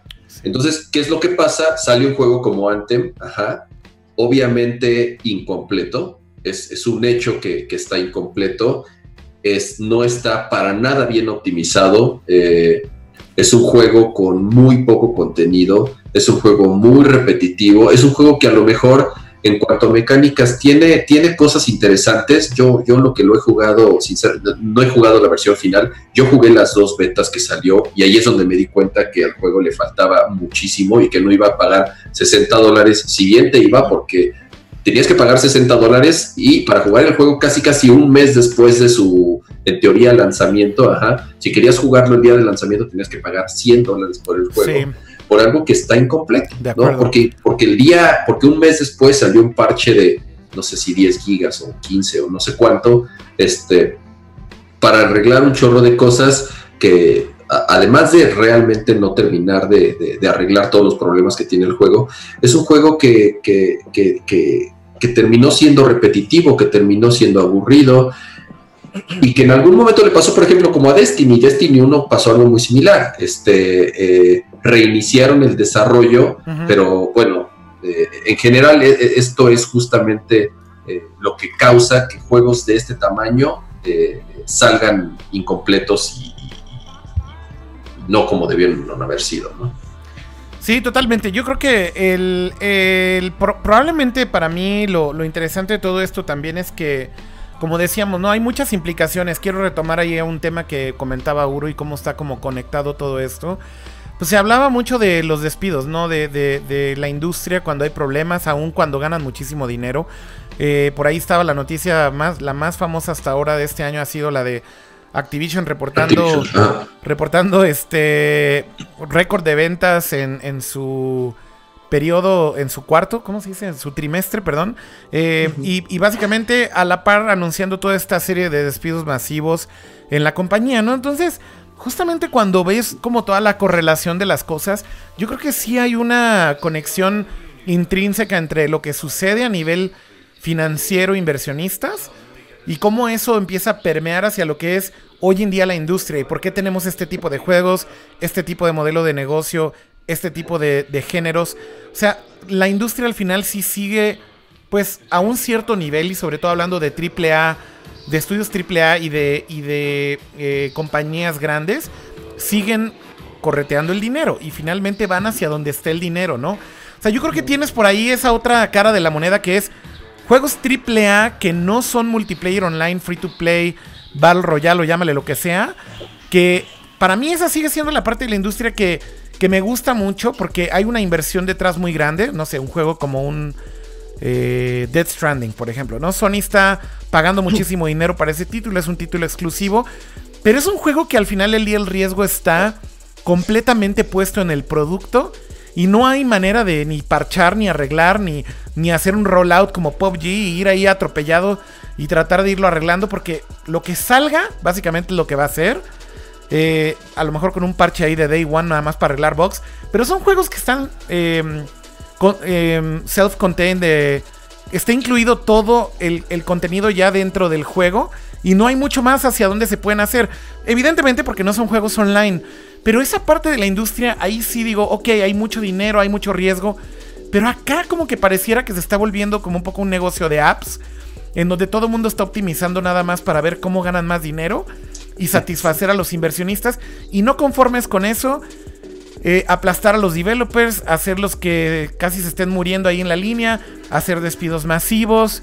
O sea, esto se pone muy dark a partir de todo esto, ¿no? Y cómo está permeando hacia abajo de una manera muy negativa, ¿no, Uro?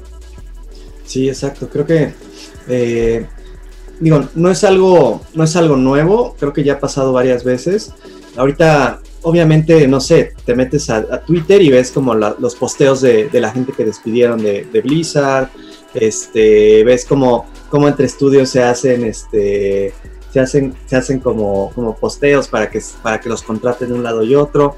Creo que también tiene que ver mucho como con el cambio de gusto del, como del mercado. Creo que como que a lo largo de, de la historia de los juegos ha habido como ciertas etapas en las que hay géneros dominantes y luego pasan esas etapas y, y llegan otros géneros porque cambia la gente, las generaciones cambian, cambia la forma de jugar, las consolas, el estilo de vida, lo que sea, ¿no?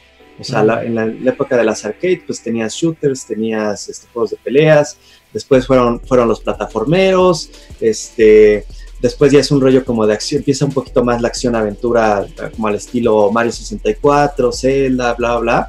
Y pues ahorita tienes toda esta oleada de juegos este, free to play en los que después meter 200, 300 horas y vas a estar ahí, juegue y juegue y le vas a seguir sacando contenido y vas a seguir teniendo como maestría, ¿no? Eh, y probablemente va a venir una, una oleada con otros géneros, por, a mí, para mí Battle- los juegos Battle Royale es como una oleada del nuevo gaming en el sentido de, de va a haber gente a la que ya no que ya no va a enganchar con ese género. Yo soy una de ellos, por ejemplo, yo ya no engancho con un Battle Royale. Este, y después del Battle Royale van a venir otros géneros que van Seguro. a seguir como moviendo la aguja. Se- ¿no? seguro, Este, seguro, seguro van a venir más cosas que eh, tal vez en géneros que ahorita no estamos viendo. A lo mejor va a haber un resurgimiento de MMORPGs. A lo mejor va a haber algún resurgimiento de otros géneros que han pasado por ahí por la por los juegos online o free to play. Pero, pero otra cosa que liga mucho todo esto es eh, después ya lo que está pasando también en Estados Unidos de esta nueva de este nuevo movimiento de muchos trabajadores de la industria de videojuegos que están tratando ahora de sindicalizarse, ¿no? Porque justo como que esto pareciera que ya es como la ruleta rusa y es y es trabajar en una compañía como Activision es casi puta, no sé si acabando este juego van a despedir porque porque ya valió madre, ¿no? Es lo mismo que le está pasando a BioWare con, con Anthem ahorita. Hay muchos rumores de que, pues EA suele cerrar estudios de la noche a la mañana porque a un juego no le va mal. De porque a un juego le va mal. Eh. Así que esa es otra parte también que está conectada a todo esto, ¿no? La incertidumbre de la gente que dedica su vida entera a estos juegos. La incertidumbre de su trabajo aun y cuando se está generando tanto dinero. Pero como todo obedece al dinero al final del día, pues estas compañías ya se empiezan a operar más como un banco, ¿no? Como una institución Sí. financiera de microtransacciones y items y métodos de pago y modelos de negocio para ganar dinero. Y no tanto por el lado de la creatividad o del mérito de hacer un juego que sea original, tenga un buen arte. Y por eso digo que son dos cosas bien distintas de estos juegos AAA de millones y millones de dólares que estos juegos que están hechos casi pareciera para ganar dinero, como las apps, ¿no, Kama? O sea, así pasaba con las apps, literal, y sobre todo mobile games. Sí, es, son, son, son ritmos. O sea, no es, no, es, no es la primera vez que pasa y obviamente no es, no es la última vez que va a estar pasando. Este.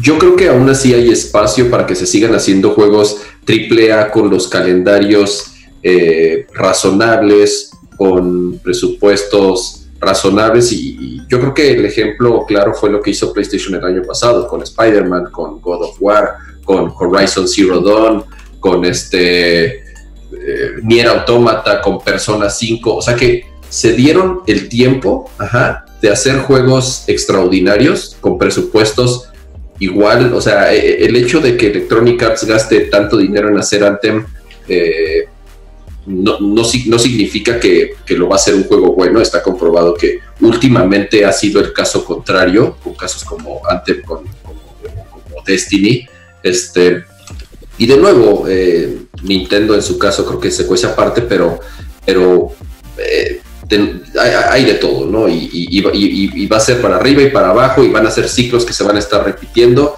y ahorita es Battle Royale, la, mina de oro, en 3, 4, 5 años no sabemos, no sabemos qué va a ser. Yo solo espero que no terminemos en una industria en donde solamente hay juegos de este tipo disponibles, free to play, online y, y así, no importa el género, pero que, que justamente se diluya la industria y no tengamos este tipo de apuestas a juegos que, insisto, tratan de proponer algo, tienen nuevas mecánicas de juego o nuevos cosas de narrativa o no sé, o sea, si- siento que esa parte no se debe perder, que es mucho más artística y no caer en el. Yo le llamo a estos juegos más bien como una especie de game as a service. O sea, Sí. es un servicio. Lo que te están dando ya es literal un servicio. Y es medio que, o sea, da miedo porque si estamos pensando también que la industria está migrando hacia el servicio de streaming online, o sea, que juegues juegos que existen ya no en tu consola y físicamente, sino en una nube por ahí, y tienes una conexión de fibra y te pones a streamear cualquier cosa que esté ahí en la nube. Imagínense que ya entonces migremos de que no existen las consolas y ahora solamente hay eh, eh, streaming services para jugar. El, Netflix de videojuegos que ya viene de, de Microsoft, que sabemos que está trabajando en él, que Xbox está trabajando en uno similar, que inclusive Google está trabajando en una- un servicio parecido, que Sony está trabajando en el suyo. Y después que terminemos con estos juegos que, insisto, son juegos como un servicio, ¿no? Game as a service. ¿Cómo te damos el servicio de jugar dentro de algo contenido ahí en donde todo está optimizado simplemente para ganar dinero? Te lo regalamos, ahí está, pero todo es cómo te chupamos la sangre para hacer más dinero.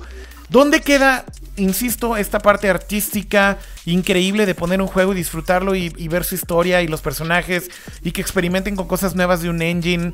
O sea, eso espero, espero que no se pierda, eh, Uro.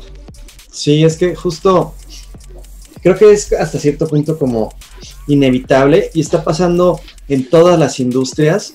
¿Por qué? Simplemente porque es el modelo de negocios que genera más dinero con menor inversión, ¿no? Eh, no hay re- eliminas la reventa, eliminas la piratería, te deshaces como de un montón de cosas que a fin de cuentas te dañan, ¿no? Eh, poniendo como el ejemplo ya extremo, hace poquito vi un anuncio en internet como de un servicio para tener agua, o sea, en lugar de comprar un filtro de agua, le pagas 200 pesos a una compañía y ellos se encargan de que tengas agua filtrada y potable, te instalan un aparato y te cambian los filtros cada mes, que se hace como, güey, pero ¿por qué no compro un filtro y ya, no? Y le cambio yo el filtro y se acabó y no les pago 200 pesos al mes. Ajá. Pero es justamente porque es un, mo- un mejor modelo de negocios y están como investigando este, qué hacer. Y justo todo, esta, ro- todo este rollo de los juegos, este, ¿sabes? O sea, siento que se, siento que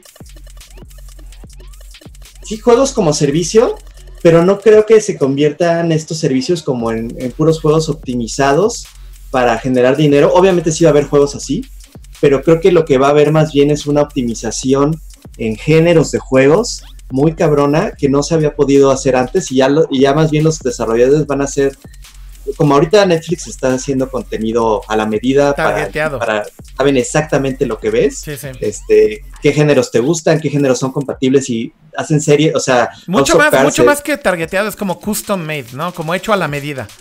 Casi casi generado por algoritmos que te dicen si haces una serie política este de intriga bla bla bla va a pegar no y ahí está House of Cards no con este actor y con este actor porque son los actores que le gustan a este tipo de personas no Eh, Sí, yo creo el, que eso lo vamos a tener en los juegos. Es el algoritmo que aprende del colectivo, pero también aprende del individual, ¿no? O sea, eh, Sí. lo cual es es es súper da, da miedo, ¿no?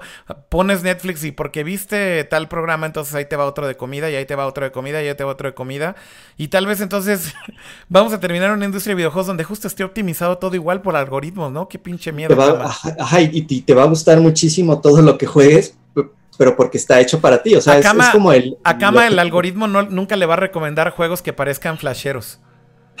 No, nada. bueno, solamente este Hollow Knight, que por cierto ya va a salir el nuevo. Ah, Solo Hollow. Knight es el único juego flashero que perdonas, ¿no, Kama?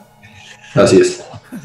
Y, este, y ahorita más bien la guerra, y todas las compañías ya saben que viene esto, y la guerra más bien es por amasar la mayor cantidad de usuarios en tu plataforma, y por eso ahorita es la batalla por el Battle Royale, y por eso este, yo creo que en, eh, Valve se está tardando mucho en tener su Battle Royale, porque tienes por un lado el, el- o sea, yo lo veo como, la, como el caballo de Troya.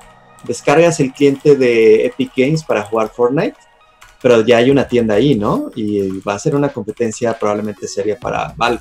Y eventualmente va a ser una plataforma donde vas a poder streamear juegos en tu PC. Y vas a bajar este, el cliente de EA Origin para jugar eh, Apex Legends. Pero pues ahí, ahí están todos los juegos de EA y eventualmente va a haber, ya tienen un servicio de paga que te suscribes y juegas todos los juegos de EA hasta, hasta por una suscripción mensual, ¿no? Y eso es como, como el futuro. El tema aquí es que no hubo, al contrario de, de lo que ocurrió con Netflix, que Netflix pues prácticamente salió de la nada y eventualmente se comió a todo mundo y ahorita es cuando recién empieza la competencia y tienes un HBO Go, tienes un Hulu, tienes este Amazon, tienes hasta Televisa, está metido como ahí en rollos de, streaming eh, y ahorita es cuando ya se empieza a fragmentar todo este rollo de, de streaming de video en línea pero en el caso de los juegos creo que al revés, está empezando muy fragmentado, ¿no? O sea, tienes, no sé, 100 millones en el cliente de Epic, vas a tener 40 millones en Origin, vas a tener, este, no sé, 100 millones en, en Steam, vas a tener, este, eh, la- el servicio de suscripción de juegos de Xbox, que se me acaba de decir su nombre, eventualmente el de PlayStation, o sea, va a empezar muy fragmentado y lo que va a pasar es que simplemente no vas a poder pagar ocho servicios de suscripción mensual de 20 dólares cada uno solo para poder jugar todo lo que te gusta, ¿no? Entonces, ahí no sé, ahí sí, no sé cuál va a ser la solución, si uno se va a acabar comiendo a todos, si más bien ya en lugar de que sea guerra de consolas va a ser como guerra de servicios de streaming, que se va, que se, me va a hacer como súper triste. este, pero- pero a lo mejor vas a suscribirte un mes a uno, un mes al siguiente, como para ir probando y así. No sé, siento que se va a hacer como, como un desmadre y cuando pasan ese tipo de cosas es cuando más piratería y cuando entre más difíciles, entre más difícil hacer las cosas a la, a la gente para acceder al contenido que le, que le gusta y que quiere, más piratería. Y entonces, no sé, no sé realmente como hacia dónde va, yo creo que va a ser como un cambio bastante fuerte. De entrada, creo que la, el siguiente Xbox ya ni tiene entrada de disco, entonces todas las tiendas de, de juegos, pues de años para acá, cada vez los pasillos donde venden juegos se van reduciendo más hasta que va a quedar un estante ahí chiquito donde venden tres, cuatro jueguitos y todo lo demás es memorabilia y juguetitos y tacitas y cositas de como, como para como más este como, como Como para- Blockbuster, que poco a poco se fue convirtiendo en dulcería. exactamente desapareció. Sí, e- e- es un hecho. El, el- el sueño de el sueño de, de las desarrolladoras de juegos o en este caso o de consolas es brincarse al intermediario, es venderle directo al usuario final para quedarse con el con, 100% de las ganancias que hoy en día están, están divididas, ¿no? Entonces, ¿cómo se logra eso? Pues dejando de vender eh, los, juegos físicos y justamente ofrecer estos servicios que, lo que mencionas es importante, ¿no? Antes, antes tal vez nos quejábamos de que solamente teníamos eh, un proveedor de cable, ajá, o teníamos un, proveedor de, este, servicios eh, de video y lo que queríamos era variedad, ajá, y hoy en día ya es al revés, o sea, dices, puta, ¿cuántos, servicios de, de, de video voy a pagar? ¿Cuántos, cuántos, ¿Cuántos puedo pagar al mes? A lo mejor nada más Netflix, ¿no? Y a lo mejor hay que dice, no, pues es que yo veo la liga mexicana y española de fútbol, entonces no nomás pago Netflix, sino que también pago Sky, ¿no? Ah, pero es que también estoy pagando Amazon Prime, entonces veo también ahí los videos.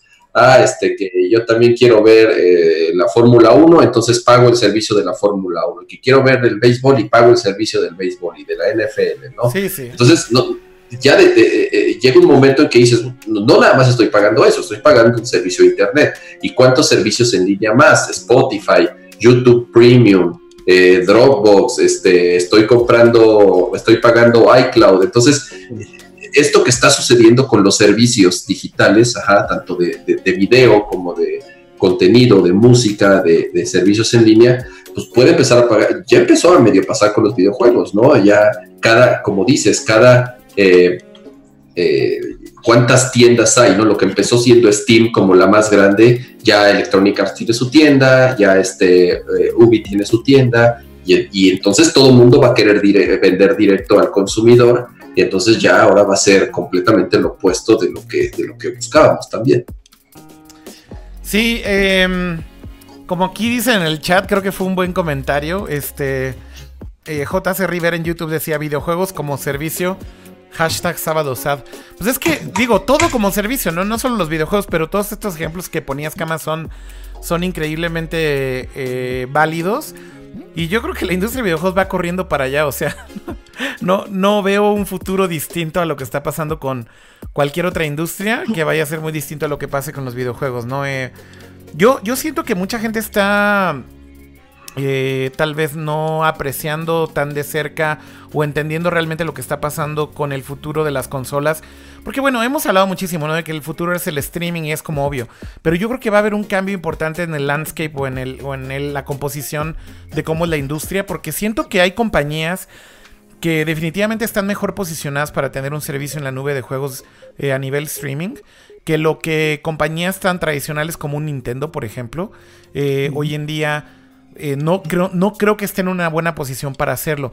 Hay por ahí este, eh, básicamente salió esta noticia de que Xbox Live va a llegar a Switch, no sé si la vieron, e inclusive hablaban de que el servicio de juegos de streaming de Xbox podría llegar a Nintendo. Esto parece una locura, güey. Pero creo que lo que está pasando es que justo es el principio como de esta mm, nueva filosofía de las compañías y donde no dudaría que Nintendo inclusive también esté pensando en hacer tal vez con Microsoft, junto con Microsoft en alguna especie de partnership con ellos, a lo mejor usar su nube para en un futuro tener esa misma calidad de servicio de streaming que es lo que está preparando Xbox, eh, pero con una librería de Nintendo. ¿Por qué no? O sea, y creo que Nintendo, por ejemplo, justo, insisto, no está en la mejor posición para hacerlo por sí mismos. Eh, y de nuevo aquí vienen como estos nuevos players también, ¿no? Amazon lleva trabajando en este servicio de cloud gaming un montón de tiempo. Y no solamente porque sean los dueños de AWS, que es la nube o el servicio de nube más grande del planeta y el que más dinero genera. AWS, de hecho, es uno de los negocios más importantes de Amazon como tal. Pero también porque ahora son dueños de Twitch. Y justamente el plan macabro que, que yo veo aquí es que, ¿cómo conectas Twitch con streaming? Bueno, de entrada ya estás haciendo streaming. Entonces, eh, yo creo que el futuro es que vas a estar jugando en streaming de Amazon Cloud streameando lo que estás jugando del Amazon Cloud. o sea, el stream del stream, literal, ¿no? Eh, y lo mismo creo que un Sony. Chrome, eh, perdón, Google eh, tiene un evento bien importante en GDC que es para medios, en donde van a presentar este Project Streaming o, Project Streaming, creo que se llama, donde juegas juegos directamente en el browser. En, en Chrome hicieron un beta con Assassin's Creed que le salió increíble. Y que, de nuevo, Google está en una mucha mejor posición para hacer un servicio así por toda la infraestructura que tienen también con, con, el Google Cloud, ¿no? Entonces, son cosas bien interesantes. Siento que la industria va a cambiar muchísimo y ni siquiera hemos visto realmente como la, la primera parte de todo este caos, ¿no? Este Uro y Kama. Sí, por otro lado, Sony creo que anunció que eh, vendió, acaba de rebasar 200 millones de PlayStation 4 vendido, una cifra también altísima. Entonces, tenemos esos dos contrastes, ¿no? Eh, eh, una tendencia que te dice que las, las consolas como tal eh, van a desaparecer en algún punto, sabemos que, va a suceder, pero al mismo tiempo las ventas de las consolas actuales, bueno, en el caso particular de Sony, rebasan millones y millones y millones, este, mucho más de lo que tenían planeado. Entonces, en algún momento se va a despegar, ¿no? Eh, este, eh, las generaciones nuevas como tal ya no quieren consolas, ya quieren celulares, ya quieren tabletas. Entonces las compañías de desarrollo saben que su mercado está ahí, ¿no? Y, ya es algo que está sucediendo hoy en día. Y luego combina, combina nada más agregar algo rápido para todavía dejarlos pensando más, pero combínenle a todo esto de la nube y servicios de gaming y demás, combínenle AR, VR 5G, que básicamente la promesa de 5G es eliminar la latencia por completo. Entonces ya ni siquiera dependes de una conexión de cable, sino completamente wireless. Pero insisto, em, eh, por ejemplo, el paradigma de 5G se supone es si quitas la latencia de la conexión eh, wireless eh, y básicamente puedes tener todo el procesamiento en la nube, entonces, el tema es que los gadgets y los dispositivos pueden tomar formas completamente distintas porque ya no necesitas que el procesamiento esté en el device. Entonces, es mucho más factible que hagas, por ejemplo, unos lentes de realidad aumentada que solamente proyectan la información que están streameando de la nube con una conexión 5G, pero ya no necesitas el procesador con una batería súper grande en ese dispositivo. Y de nuevo, conecta todo esto a este esquema de cloud gaming, todo conectado como servicio y demás y, luego jugando con tus lentes de AR en la calle. O sea, esto sí se vuelve como sci-fi. O sea, llega a este punto en donde ya es este, este futuro así como de...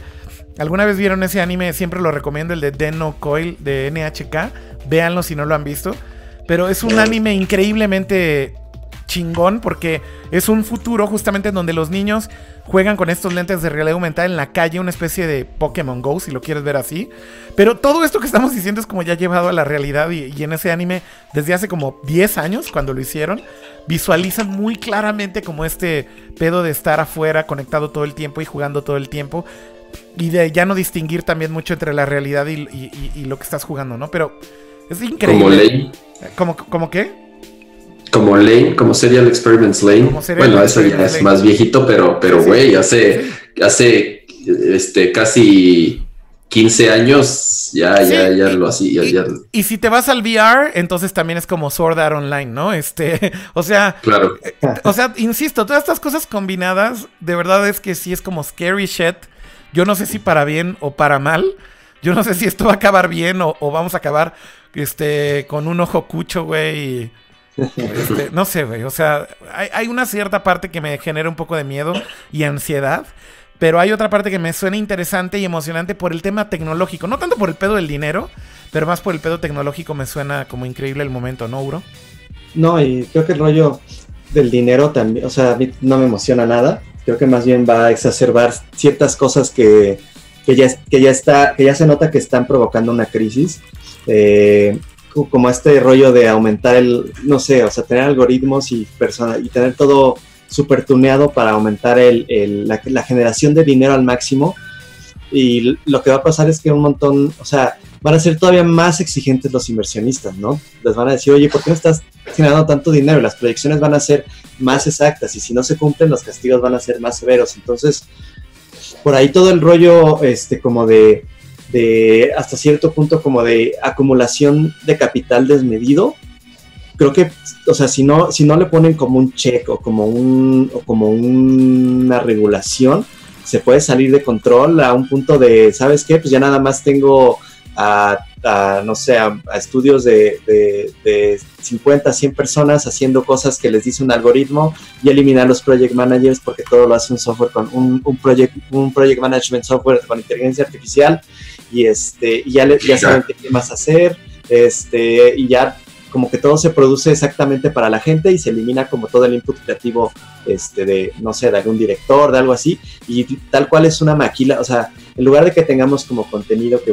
que busca aportar, que busca hacer algo, va a ser tal cual una maquila de contenido con realidad, con realidad, con inteligencia artificial, este, que te va a mandar el contenido a donde sea que estés y, ya medio lo estamos viendo un poquito con, Netflix, que te hace programas, tiene, pro, o sea, está padre para los que les gustan cosas muy raras porque si tu nicho de intereses tiene cierto threshold mínimo que puede ser valioso para una compañía, seguramente van a hacer algo para ti, ¿no? Y eso sí. también va a pasar con juegos, ¿no? Y vas a tener, a lo mejor hay un montón de gente a la que le gusta los retro, entonces seguramente va a haber un canal donde puedes jugar todos los juegos retro de Nintendo y además están haciendo juegos retro nuevos, ¿no? El, o sea, juegos el, con estilo retro. En el caso de Nintendo, dudo mucho que vayamos a ver algún día en donde toda su puta librería esté en una nube, güey.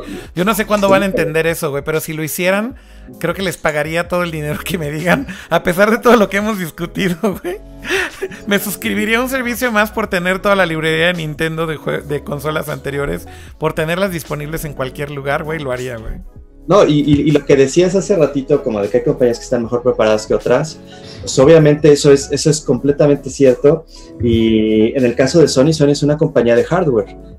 Microsoft claro. es una compañía de software. No claro. se me hace nada, nada, nada raro que Microsoft esté impulsando tanto todo este rollo de, sí. este, de, de, jugar en la nube y de un servicio de, del Game Pass y todo eso, y que Sony siga como con su esquema tradicional. Claro. El tema aquí es que creo que solo Nintendo ha entendido hasta el momento cómo, puede, cómo funciona una consola en, un, en este mundo, o sea, cómo podría llegar a funcionar una consola en, en como en el, en, el, contexto actual, ¿no? O sea, este sí, al Play le va muy bien, pero es una consola, es una pre, o sea, es una consola hecha y derecha, ¿no? O sea, tiene sus juegos, puedes jugar offline, este, tiene sus juegos AAA single player increíbles, este, gráficamente es potente, está el PlayStation Pro, bla, bla, bla, ¿no? Es tradicional.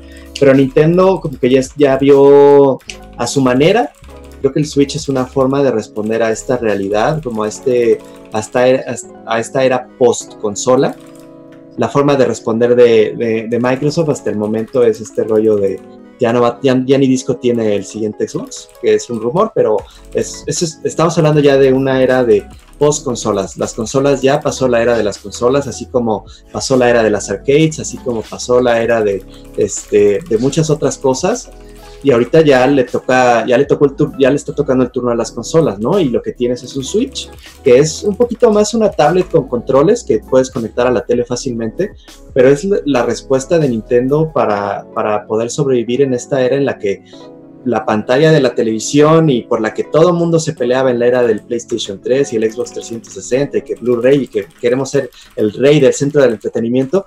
¿Cuál centro de entretenimiento? Las casas ya no tienen un centro de entretenimiento, ya nadie se sienta a ver la tele, incluso cuando tú estás viendo la tele probablemente estás en el celular haciendo otra cosa. Y eso Nintendo lo entendió muy bien, que esta gran pantalla en el hogar se fragmentó en un montón de pantallas chiquitas y tienes tu celular, tienes una tablet, tienes tu Switch, tienes bla, bla, y ahorita más bien es una competencia por qué pantalla utilizas más, cómo ganas esa competencia, y bueno, incluso dentro de esa, de esa pantalla hay una competencia por qué aplicación usas más, ¿no? ¿Qué servicio usas más? Y al final de cuentas todo se reduce a eso, se reduce a que la gente tiene tiempo limitado y, todos compites con todo. Es un poquito como en Facebook, que todas las editoriales compiten con las fotos de la abuelita, las fotos del nieto, las fotos de, del sobrino, este, el cumpleaños del amigo, o sea, estás compitiendo con la familia de, con la familia y con la red social, tal, o sea, con, con- con la red familiar de las personas, ¿no? Entonces, ¿cómo compites con eso? Con contenido muy targeteado, muy específico, este Sí. contenido que le que apela a la mayor cantidad de gentes, cada vez se va a ir, este, se va, se va a ir reduciendo más, pero va a ser todavía más grande, o sea, tipo Game of Thrones, que apela a un montón de, de gente diferente, eso lo vamos a ver menos, pero cuando lo veamos se va a ver súper fuerte, ¿no? Eh, Vienen rumores como de una serie del Señor de los Anillos, de por ahí que creo que es, creo que es Amazon, no estoy seguro, Sí. este, eh, o sea, ese tipo de one shots súper ambiciosos, súper fuertes, realmente son, van a ser súper, súper calculados, ¿no? Y todo lo demás, este, estos como contenidos de nicho, pues sí van a estar ahí, pero van a ser como eh, casi casi hecho por computadora para que, para que le guste a, cierto, a ciertos nichos y vas a tener un montón de nichos y todo este contenido O- peleándose por tu atención en un montón de espero, o espero que también por indies. Como dice aquí Ricardo Celis, dice hay suficientes juegos para seguir jugando en juego local en caso de que no te guste lo que sea que traiga el futuro. Creo que es un ejemplo que aplica para si es streaming, si es contenido de video, series o lo que sea. Pero dice, los indies seguirán haciendo juegos distintos al mainstream. Yo creo que mientras sigan existiendo los creadores de contenido en cualquiera de estas plataformas que hagan su propio contenido, pues seguiremos teniendo por lo menos ahí un, algo para compensar todo este desmadre, ¿no? Este, Kama, perdón, también, no sé si quieres agregar también algo de todo lo que decía Uro. Es, es, es, yo estoy, yo estoy seguro que, que esta transición todavía va a tardar mucho. O sea, eh, eh, yo estoy convencido que esta generación de consolas, porque, porque de pronto se manejó que ya este, Sony ya no iba a ser un PlayStation 5 y que ya no iba a haber un nuevo Xbox. que- yo estoy seguro que, que eso no va a suceder, que sí va a haber eh, una generación, dos, no lo sé, eh, eh, pero, pero esta no va a ser la última, ¿no? Y va a ser una, va a ser, va a ser una, una etapa de experimentación. Va a ser una etapa en donde Sony eh, va a empezar a definir cuál va a ser su estrategia. Nintendo, muy fiel a la que siempre ha tenido toda su historia. Y Microsoft, de, eh, al ser una compañía de software, este, justamente va a tratar de impulsar estos servicios, ¿no? Desgraciadamente compitiendo con otros gigantes que, como, como, como Amazon o como Google, que están a nada de lanzar servicios similares, ¿no? Entonces, este, así como en su momento se le vio a Sony cuando sacó el PlayStation, que dijeron estos güeyes son novatos y, y- y se, y se- y se quieren venir a, a meter a las patadas con, con Nintendo y con Sega, con los que ya, con los que son este, los expertos en el tema.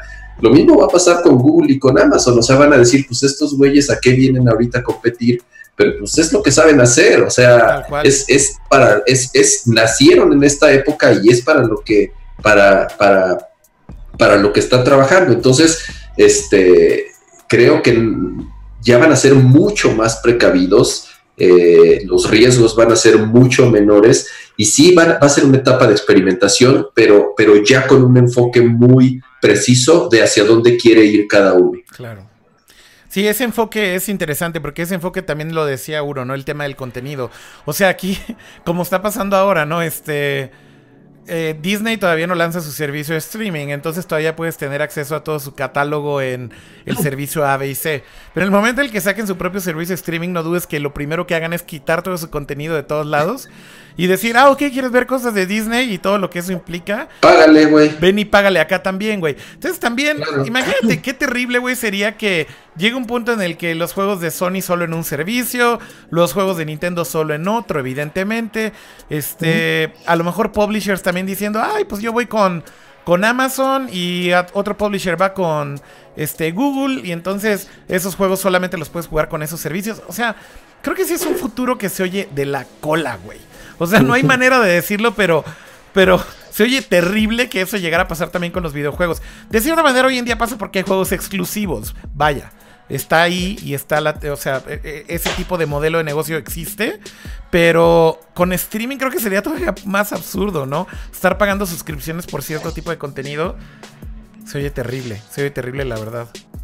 Y sabes, Pero ya pasa, ¿eh? O sea, es lo que, lo que hacen las, las ligas deportivas. Pues o sí. sea, Pues sí. eh, si quieres ver la Premier, ellos tienen sus servicios. Si quieres ver la MLB, ellos tienen sus servicios. Si tú quieres ver la NFL, tienen sus servicios. Si tú quieres ver la Fórmula 1, tienen su servicio. Entonces, este, ya está pasando. eh, y, y en los juegos, nos guste o no, esta, toda esta eh, proliferación de tiendas de cada una de las casas grandes eh, no tarda en que cada vez se fragmente más. Sí.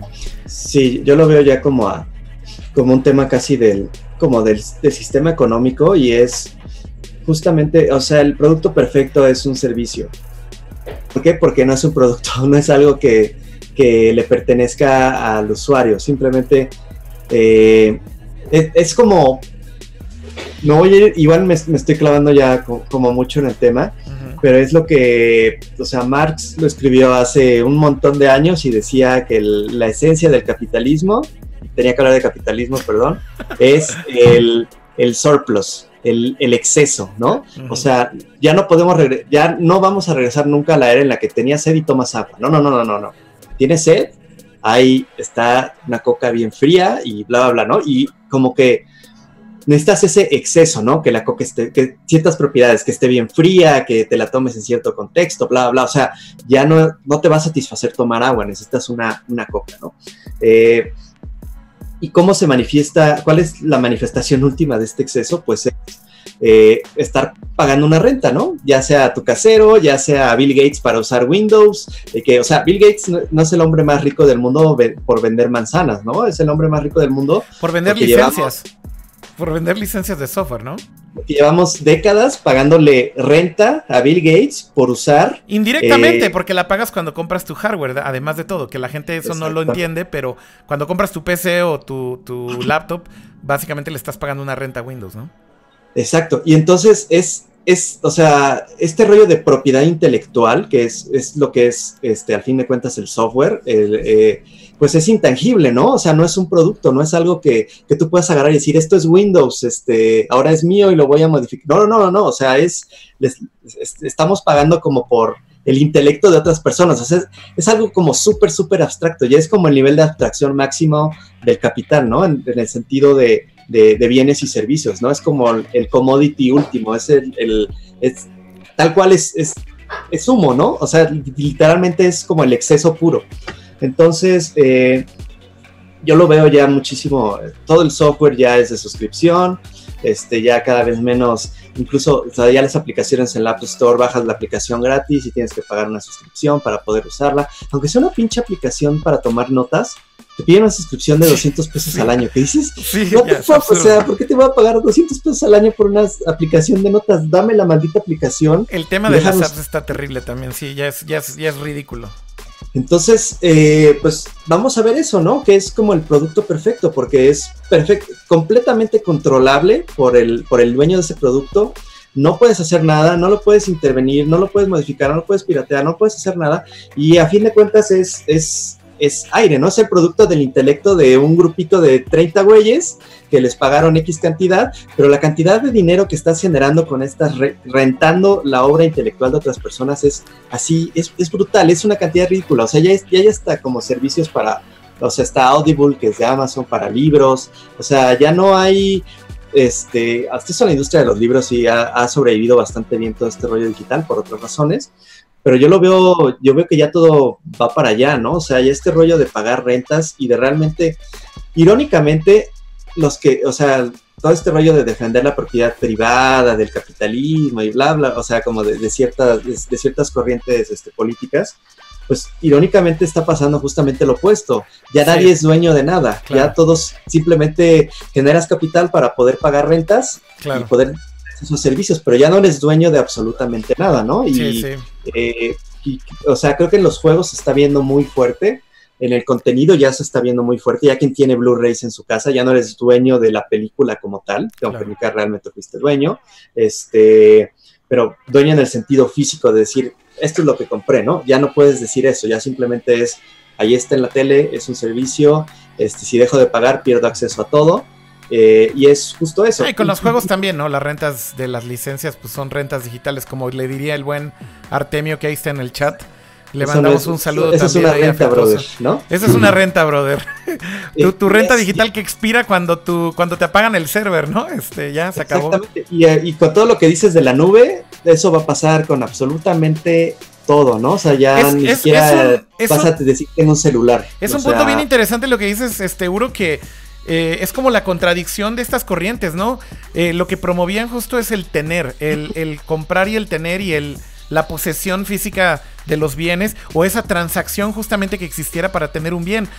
Y, y esa corriente que hizo que todo esto explotara y que al final del día nos ha llevado a este capitalismo extremo, es lo que está haciendo que también se vaya al hoyo este, ese, esa, esa, ese sentimiento y esa eh, forma de tener las cosas, ¿no? Eh, yo creo que, yo creo que esencialmente no nos estamos dando cuenta de todos los cambios que están afectando, eh, pues, como tal, a la humanidad y a qué niveles. Eh, y realmente, insisto, hay una, una conversación muy interesante que me gusta mucho de Elon Musk hablando de AI, en donde decía, güey, es que el pedo es que la gente ve como este rollo del AI y hay una discusión muy grande de que el AI ahorita o la inteligencia artificial todavía es muy tonta, pero, pero el tema es que esto va a pasar de la noche a la mañana y cuando nos demos cuenta que esto ya explotó va a ser demasiado tarde, ¿no? Eh, y, yo creo que es como un poco pesimista, alarmista, pero tal vez justo viendo ya como cómo se dan las cosas hoy en día, ¿no? Eh, los cambios ya son muy radicales y muy rápidos. Y cuando despiertas, hay un algoritmo que está haciendo el trabajo que haces, cama, diseñando logos, güey. Y el algoritmo tal vez lo hace mejor que tú porque te da un millón de opciones en 10 segundos, ¿no? Imagínate qué, qué Algoritmo ri- me la pela. Güey, o sea, eh, da miedo, ¿no? Eh, pensarlo a estos extremos, pero muy interesante el punto duro en decir que la misma corriente que causó todo esto es la que está destruyendo este modelo de negocio, ¿no? Es que es el producto, o sea, es el producto perfecto. Y es, a fin de cuentas, lo que busca el sistema es la mayor cantidad de capital por la, me- por la menor cantidad de, de Esfuerzo. esfuerzo, ¿no? Inversión. Claro. Eh, de inversión, exacto, de inversión y de trabajo, ¿no? Eh, de trabajo que se traduce en inversión. Entonces, ya, ya este, como este rollo tradicional de tienes a e- X trabajadores, lo necesitas para hacer X zapatos en X tiempo, desaparece completamente y se da la vuelta porque ya es, ya es la cantidad de dinero que se genera con este modelo de, de servicio es astronómica, ¿no? O sea, ya es, necesitas 30 güeyes en lugar de 300 para generar una cantidad pues, tan, tan brutal, ¿no? Y, y espérense, o sea, si ahorita está el rollo de, de- de este filtro de agua que les decía, que pagas una mensualidad para tener agua este, filtrada en tu Sí, casa ya. y para que te vayan a cambiar el filtro, lo mismo, o sea, todas las compañías están pensando cómo le hacen Para, para darle la ¿no? Para quitarle la propiedad de los bienes a la gente y que ellos, ellos sean realmente los dueños, ya no nada más del, del medio de producción, sino del producto y que tú simplemente les estés pagando una renta, porque es, el es lo que genera más dinero y es lo que busca... Ahora, es lo hay- que- Hay un upside tal vez de estos servicios de renta, porque pues sí, también nos ponemos a discutir de otro tipo de servicios como transporte, oficinas. Eh, yo creo que estas dos, posiblemente transporte y oficinas. Por ejemplo, en ese tipo de casos no me disgusta tanto un servicio de suscripción, porque siento que sí hay una optimización de recursos. por- porque hay una correlación también con el tema ya ambiental, ecológico y de susten- sustentabilidad, ¿no? Eh, o sea, po- por un lado dices, bueno, Suena lógico que no tengamos un coche, ¿no? Que mejor pudiéramos estar en una especie de mesh o network en donde un coche de alguien más, que mientras no se está usando simplemente es un desperdicio y una carga y con un footprint terrible de carbón. Eventualmente cuando sea de baterías también lo será de otro tipo de cosas como litio-ion que viene de, de- de otros minerales que también causan ciertos estragos. El hecho de que esté compartido ese bien, por ejemplo, mediante un servicio, pues no me suena mal, inclusive aunque fuera una suscripción, porque sí creo que hay una especie de beneficio que al final se traduce en otras cosas, ¿no? Ahí ya no tiene tanto que ver con la posesión como tal, pero, Pero- hay otras industrias que definitivamente se oyen tal vez mucho más, este, Sí, sería horrible. sucias o... o- Sí, o- pero, pero creo que el ejemplo aquí, pues, si te vas a esas, aplicaría lo mismo para, para los juegos. O sea, el fabricar un disco, el fabricar una caja, el fabricar una portada. Pues es que sí, o sea... O sea, eh, dos- digo, ya aquí sería discutir el origen casi, casi de. pero, pero, de- Pero a ver, o sea, la, la O sea, realidad, Cama, ¿Para, es, ¿Para qué quieres contaminar con plásticos y discos y cajas? es y- una pregunta muy válida, güey. Es una pregunta muy válida. Un software, güey. O sea, puede vivir en un software que descargas. y ya. Exacto, por eso es una pregunta muy válida. Creo que el argumento de que tengas algo físico también es cuestionable. O sea, ¿hasta qué punto vamos a seguir consumiendo recursos de la Tierra si realmente tal vez pudieras cortar muchas de estas cosas que no es necesario tenerlo físico, sinceramente? O sea, digo, vamos a ser muy honestos. Obviamente las ramificaciones son muchas, ¿no? Porque también tienes el otro lado, el impacto ambiental de tener todos estos servers prendidos en granjas este, de, de- de data centers para darle mantenimiento a todo esto es también otra parte de la discusión, porque es consumo de energía y demás, pero hay cierta discusión que me gusta que, que va hacia cuestionarse hasta dónde necesitamos todos estos bienes como un bien físico, ¿no? Eh, es una, bu- Sí, es una pero, pregunta pero de nuevo, ya sería discutir este. eh, ya el origen de la vida, casi casi. y de por qué la humanidad está en donde está y por qué nos estamos autodestruyendo. y Es lo, ya, que, güey, es lo nos que estamos, es lo que estamos Pero- discutiendo, Cama. Estamos profundizando en serio a ese nivel ya, güey. Sí, sí. Vamos, vamos, ajá, exacto, ya vamos a tratar de. tengo, tengo que citar a Borges, este, que decía que no hay nada, no hay ningún objeto simple en el universo porque el- hasta el objeto más pequeño presupone a todo el universo, ¿no? Que Carl Sagan dice que para este, comer un helado necesitas primero inventar, lo, lo dice de una forma como menos poética, pero pues es lo mismo, para comerte un helado necesitas inventar todo el universo, ¿no? Que soporte la creación de ese helado. Claro. Eh, pues creo que aquí el tema es justamente como esta ilusión de que tenemos una, una opción, ¿no? O sea, realmente estamos hablando como si, como si pudiéramos escoger qué es lo que va a pasar o como si, ay, no sé, que creo que es una postura este, que puede ser muy peligrosa, ¿no? Como esta postura de, no, es que yo reciclo todo lo que uso y tengo un híbrido y cuido el planeta y intento ser un consumidor responsable y bla, bla, que realmente lo que pasa es que desvía la atención del tema principal, que es que hay un montón de compañías que están buscando que tienen objetivos muy claros y que tienen todo el dinero del mundo y todos los recursos para obtener esos objetivos, incluso para, para doblegar gobiernos, para, para modificar las leyes. O sea, en Estados Unidos hay un rollo muy fuerte de como le llaman lobbyism, que es tal cual tienen un delegado de, la, de ciertos conglomerados intentando modificar las leyes, ¿no?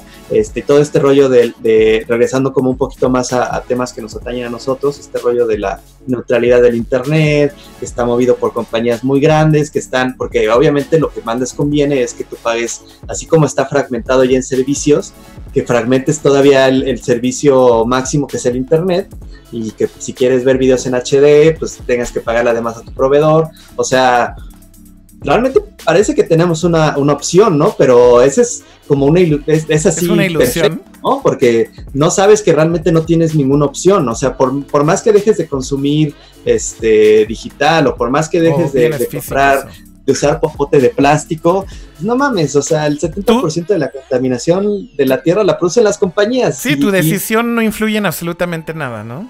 Tú crees que y tú crees que es- y tú crees que es tu culpa, ¿no? Y en lugar de realmente dirigir la atención a donde deberías dirigirla, la estás dirigiendo es- estás haciendo estás comprando tu tranquilidad, dices, "Ah, es que ya ya no este pagué 20 pesos más por un popote de galleta en el Starbucks. Ya estoy como poniendo como ya ya puse mi granito de arena, ¿no? Sí. Y realmente estás pagando por esa falsa tranquilidad, ¿no? Eh, y que es algo que hace muy bien este todo esto, ¿no? Y lo Cama, mismo pasa Cama, de eso estamos Pero- hablando. Ve, ve la profundidad ya de esta discusión.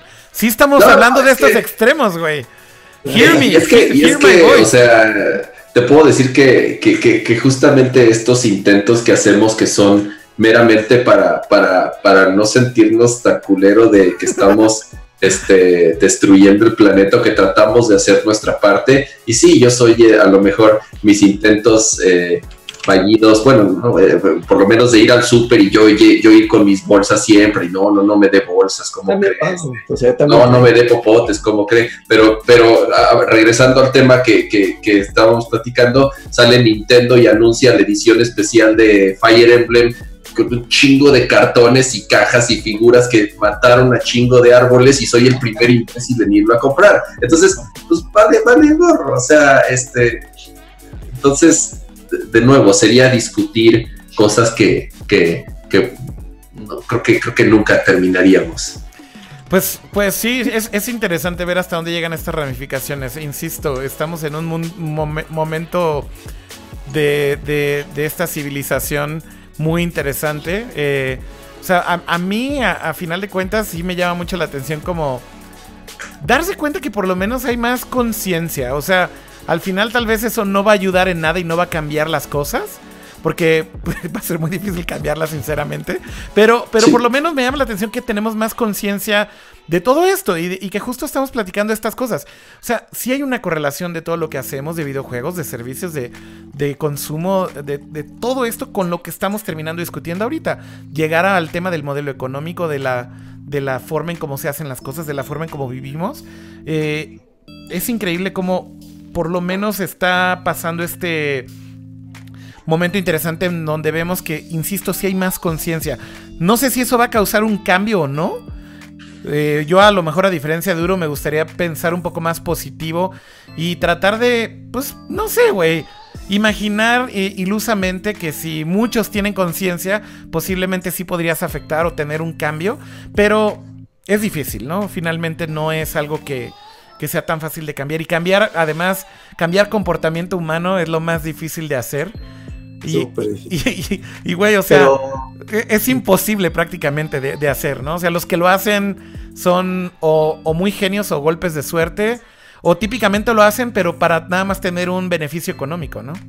Sí, en, en- en las agencias de publicidad, bueno, en, en donde estaba, en, en Nuevo Red había una escala que era como del 1 al 10 de- para calificar ideas, ¿no? Entonces, el 1 es, una, es algo que en lugar de hacer bien daña, ¿no? Y el, casi todas las ideas eran de 5 a 6, ¿no? Y una idea de 10 es una idea que cambia el mundo.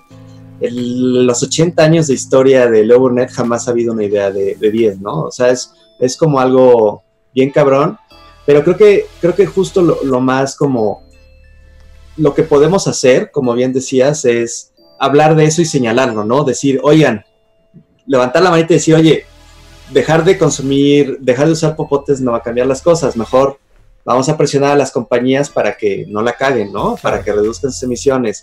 Vamos a hablar con, con el gobierno para que deje de dar tantas concesiones a lo pendejo para explotar este, el Amazonas, no sé.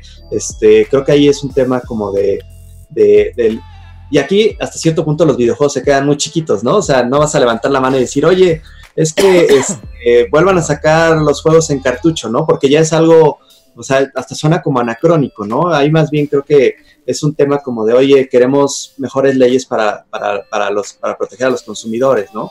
Y realmente es, es, es difícil, pero hay que, creo que lo que podemos hacer es señalarlo, más, más, más, que decir, ¿sabes qué? Yo ya no voy a usar popote, yo ya no voy a comprar juegos este, que, que no vengan en disco, yo ya no voy a este, eh, usar coches que sean de gasolina, o sea, más que, más que hacer eso, que son acciones más bien como simbólicas, que hasta cierto punto alivian como tu culpa de consumidor, lo que hay que hacer es, es, es señalar las cosas, ¿no? Sí, que la conciencia colectiva tal vez nos ayude a apuntar la, la a llevar la atención a donde realmente está el origen del problema, ¿no? Yo Exactamente, es, es a dirigir la atención y decir, oye, compañía de videojuegos, no mames. Pero, este... pero para poder dirigir esa atención, Uro, sí debes de tener conciencia, es a lo que voy. O sea, para mí sí. lo increíble es que sí hay más conciencia, por eso lo mencionaba. Sí, Sin esa conciencia sería imposible dirigir la atención hacia donde están los problemas, ¿no? Sí, sí, completamente. Es, es, es justamente eso, es... Eh, ¿Cómo era el dicho? Como, este, antes... Actúa, no piensa, no, piensa, no actúes. O sea, ahorita creo que sería como la frase, lo que tenemos que hacer, ¿no? Más que tomar esas acciones simbólicas, como de no usar popote, todo lo que ya dije, más bien hay que pensar, ¿no? Ya hay que señalar y hay que, y hay que, y hay que decir. Creo que eso es como lo que podemos hacer ahorita, más que, y no caer como en esta trampa de, de soy un consumidor responsable, o sea, no, hay, no existe el consumo responsable en, en el capitalismo, entonces eso es como una, como una ley, ¿no? O sea, porque no, es, no, no hay una ética, no, o sea, no vas a cambiar las cosas teniendo cierto patrón de consumo, es como mi lucha eterna con los veganos y ya son, otros temas, ¿no? Pero eh, lo, que, lo que debes hacer es señalar las cosas, hablar con la gente, levantar la mano, decir, oye, pasa esto, pasa lo otro, mira esta incongruencia, oye, está, está muy chido que pidas tu ensalada de quinoa, pero no mames, o sea, no por eso se acaba el maltrato a los animales y aunque todo el mundo fuera vegano seguiría habiendo maltrato, ¿por qué? Por esto, por esto y por esto, o sea, eso es lo que tenemos que estar haciendo, ¿no? Sí, de acuerdo. Cama. Yo digo que hablemos del Galaxy. este, Uy, del Galaxy. Vamos, vamos a hablar del Galaxy S10 que se acaba de teléfono que se dobla. Y ahora, y ahora nuestro siguiente tema, güey, un teléfono que se dobla que nadie necesita, güey. Está cabrón. Y está bien caro, ¿no? Puta, güey, este, los precios están ridículos. De hecho, creo que aquí en México el Galaxy Fold va a costar 50 y algo mil pesos. Este, porque son dos mil dólares, pero pues ya sabes, más impuestos y demás. Y de hecho, el de Huawei, el. El Galaxy, perdón, ¿cómo se llama el, el de Huawei? Se ol- olvidé el nombre.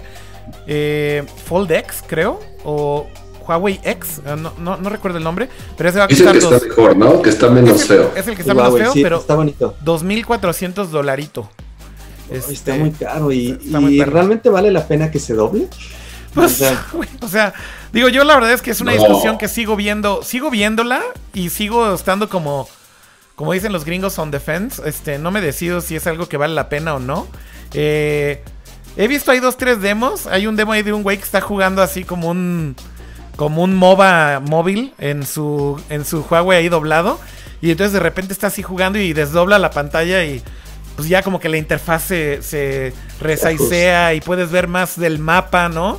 Este, entonces como que son justificaciones bien absurdas que están tratando de darle a los a las pantallas, pero Es, es- es- es un, es un tech demo, o sea, realmente es eso, es, es un demo que si... eh, es Sí. co- como, co- como el primer auto eléctrico, costaba una fortuna y realmente te daba como 30 kilómetros a lo mejor. Entonces, este, quien, quien lo va a comprar ahorita está apostando por algo que a lo mejor en 10 años tal vez tenga un uso práctico. Es, es como el crowdfunding más caro, ¿no? Como, es, es- es como el crowdfunding sin, sin, sin decir que es crowdfunding. Es a ver, a ver quiénes van a ser los, los, los, los, los 5 mil mensos que van a comprar valientes. este y van a financiar la siguiente generación que ya va a jalar un poquito mejor. sí, ese es buscarse a 10.000 valientes, por no decirles pendejos, que están financiando justamente este tipo de experimentos y evidentemente pues si quieres un producto terminado de este tipo, pues te tienes que esperar a más generaciones.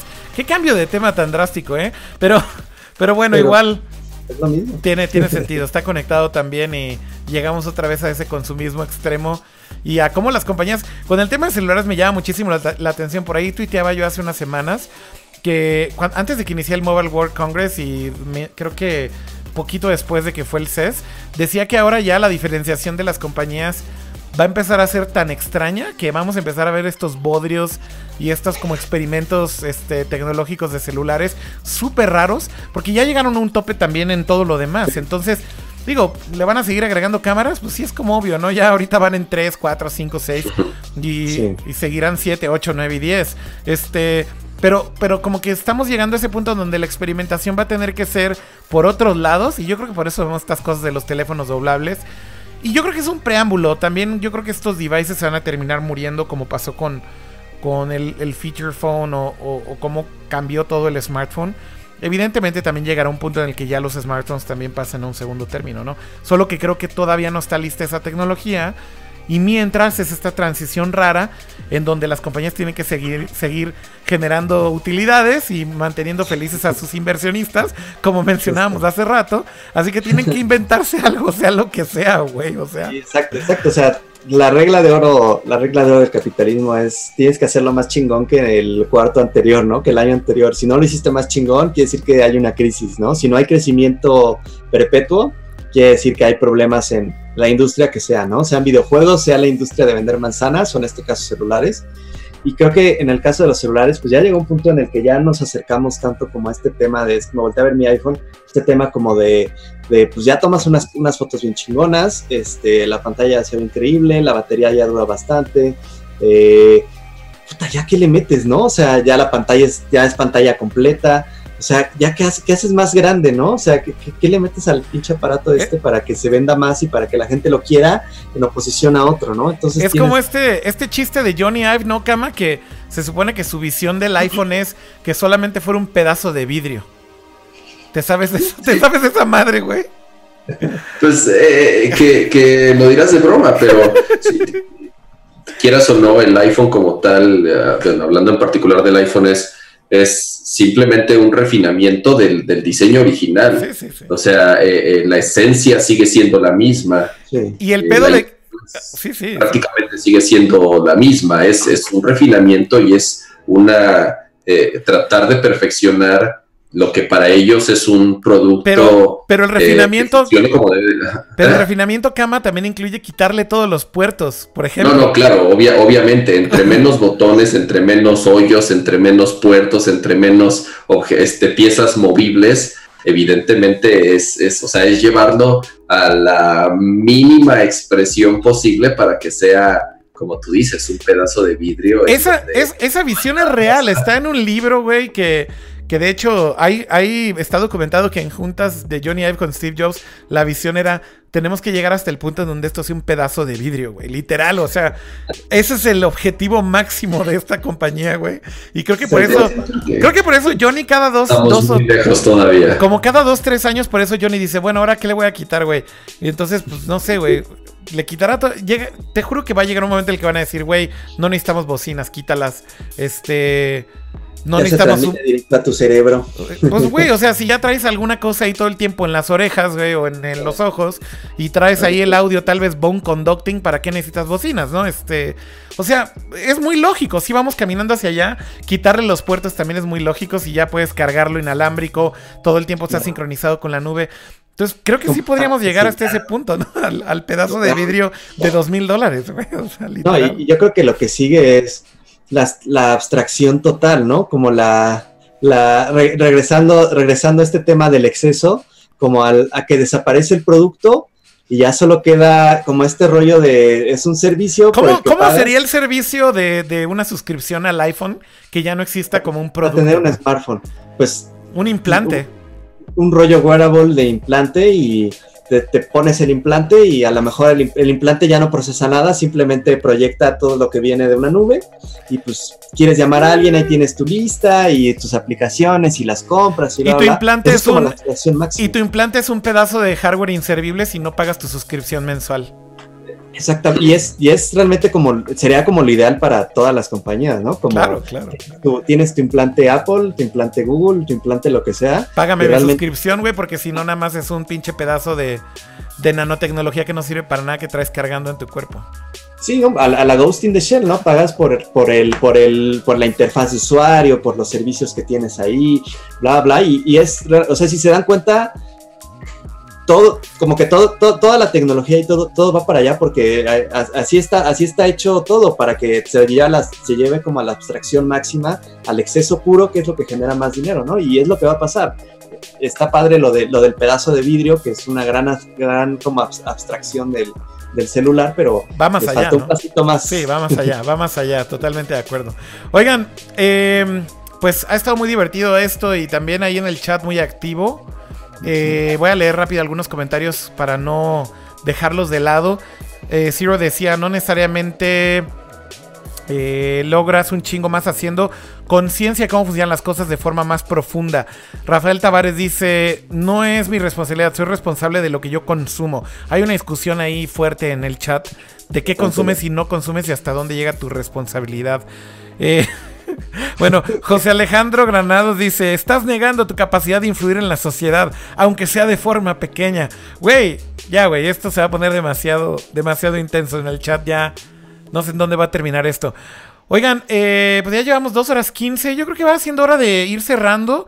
Eh, no sé si quieran por ahí agregar algún tema o comentario final. Eh, Kama. Ay, ay, r- rápido, porque justamente lo mencionaron en el chat y yo sinceramente supe que pasó, pero realmente no sé si hay algo más importante detrás. Ajá. Que Reggie Fields ya dejó de ser el presidente de Nintendo, ¿no? O sea, Sí, fue sí. sorpresiva su salida o no sé si ya se había rumoreado antes o si hay alguna razón fuerte por detrás. Este, no sé, no sé quién es el nuevo, la verdad. Pues mira, en, en realidad yo creo que sí fue una especie de, de retiro planeado. Eh, yo creo que ya Reggie ya llevaba mucho tiempo, eh, digamos que a la cabeza de Nintendo. Y pues ya había pasado como muchas transiciones entre muchas generaciones. Me da la impresión de que sí era planeado porque pues está retirando en un muy buen momento. Ya después de que el Switch fue lanzado, ya después de que tuvo un cierto éxito.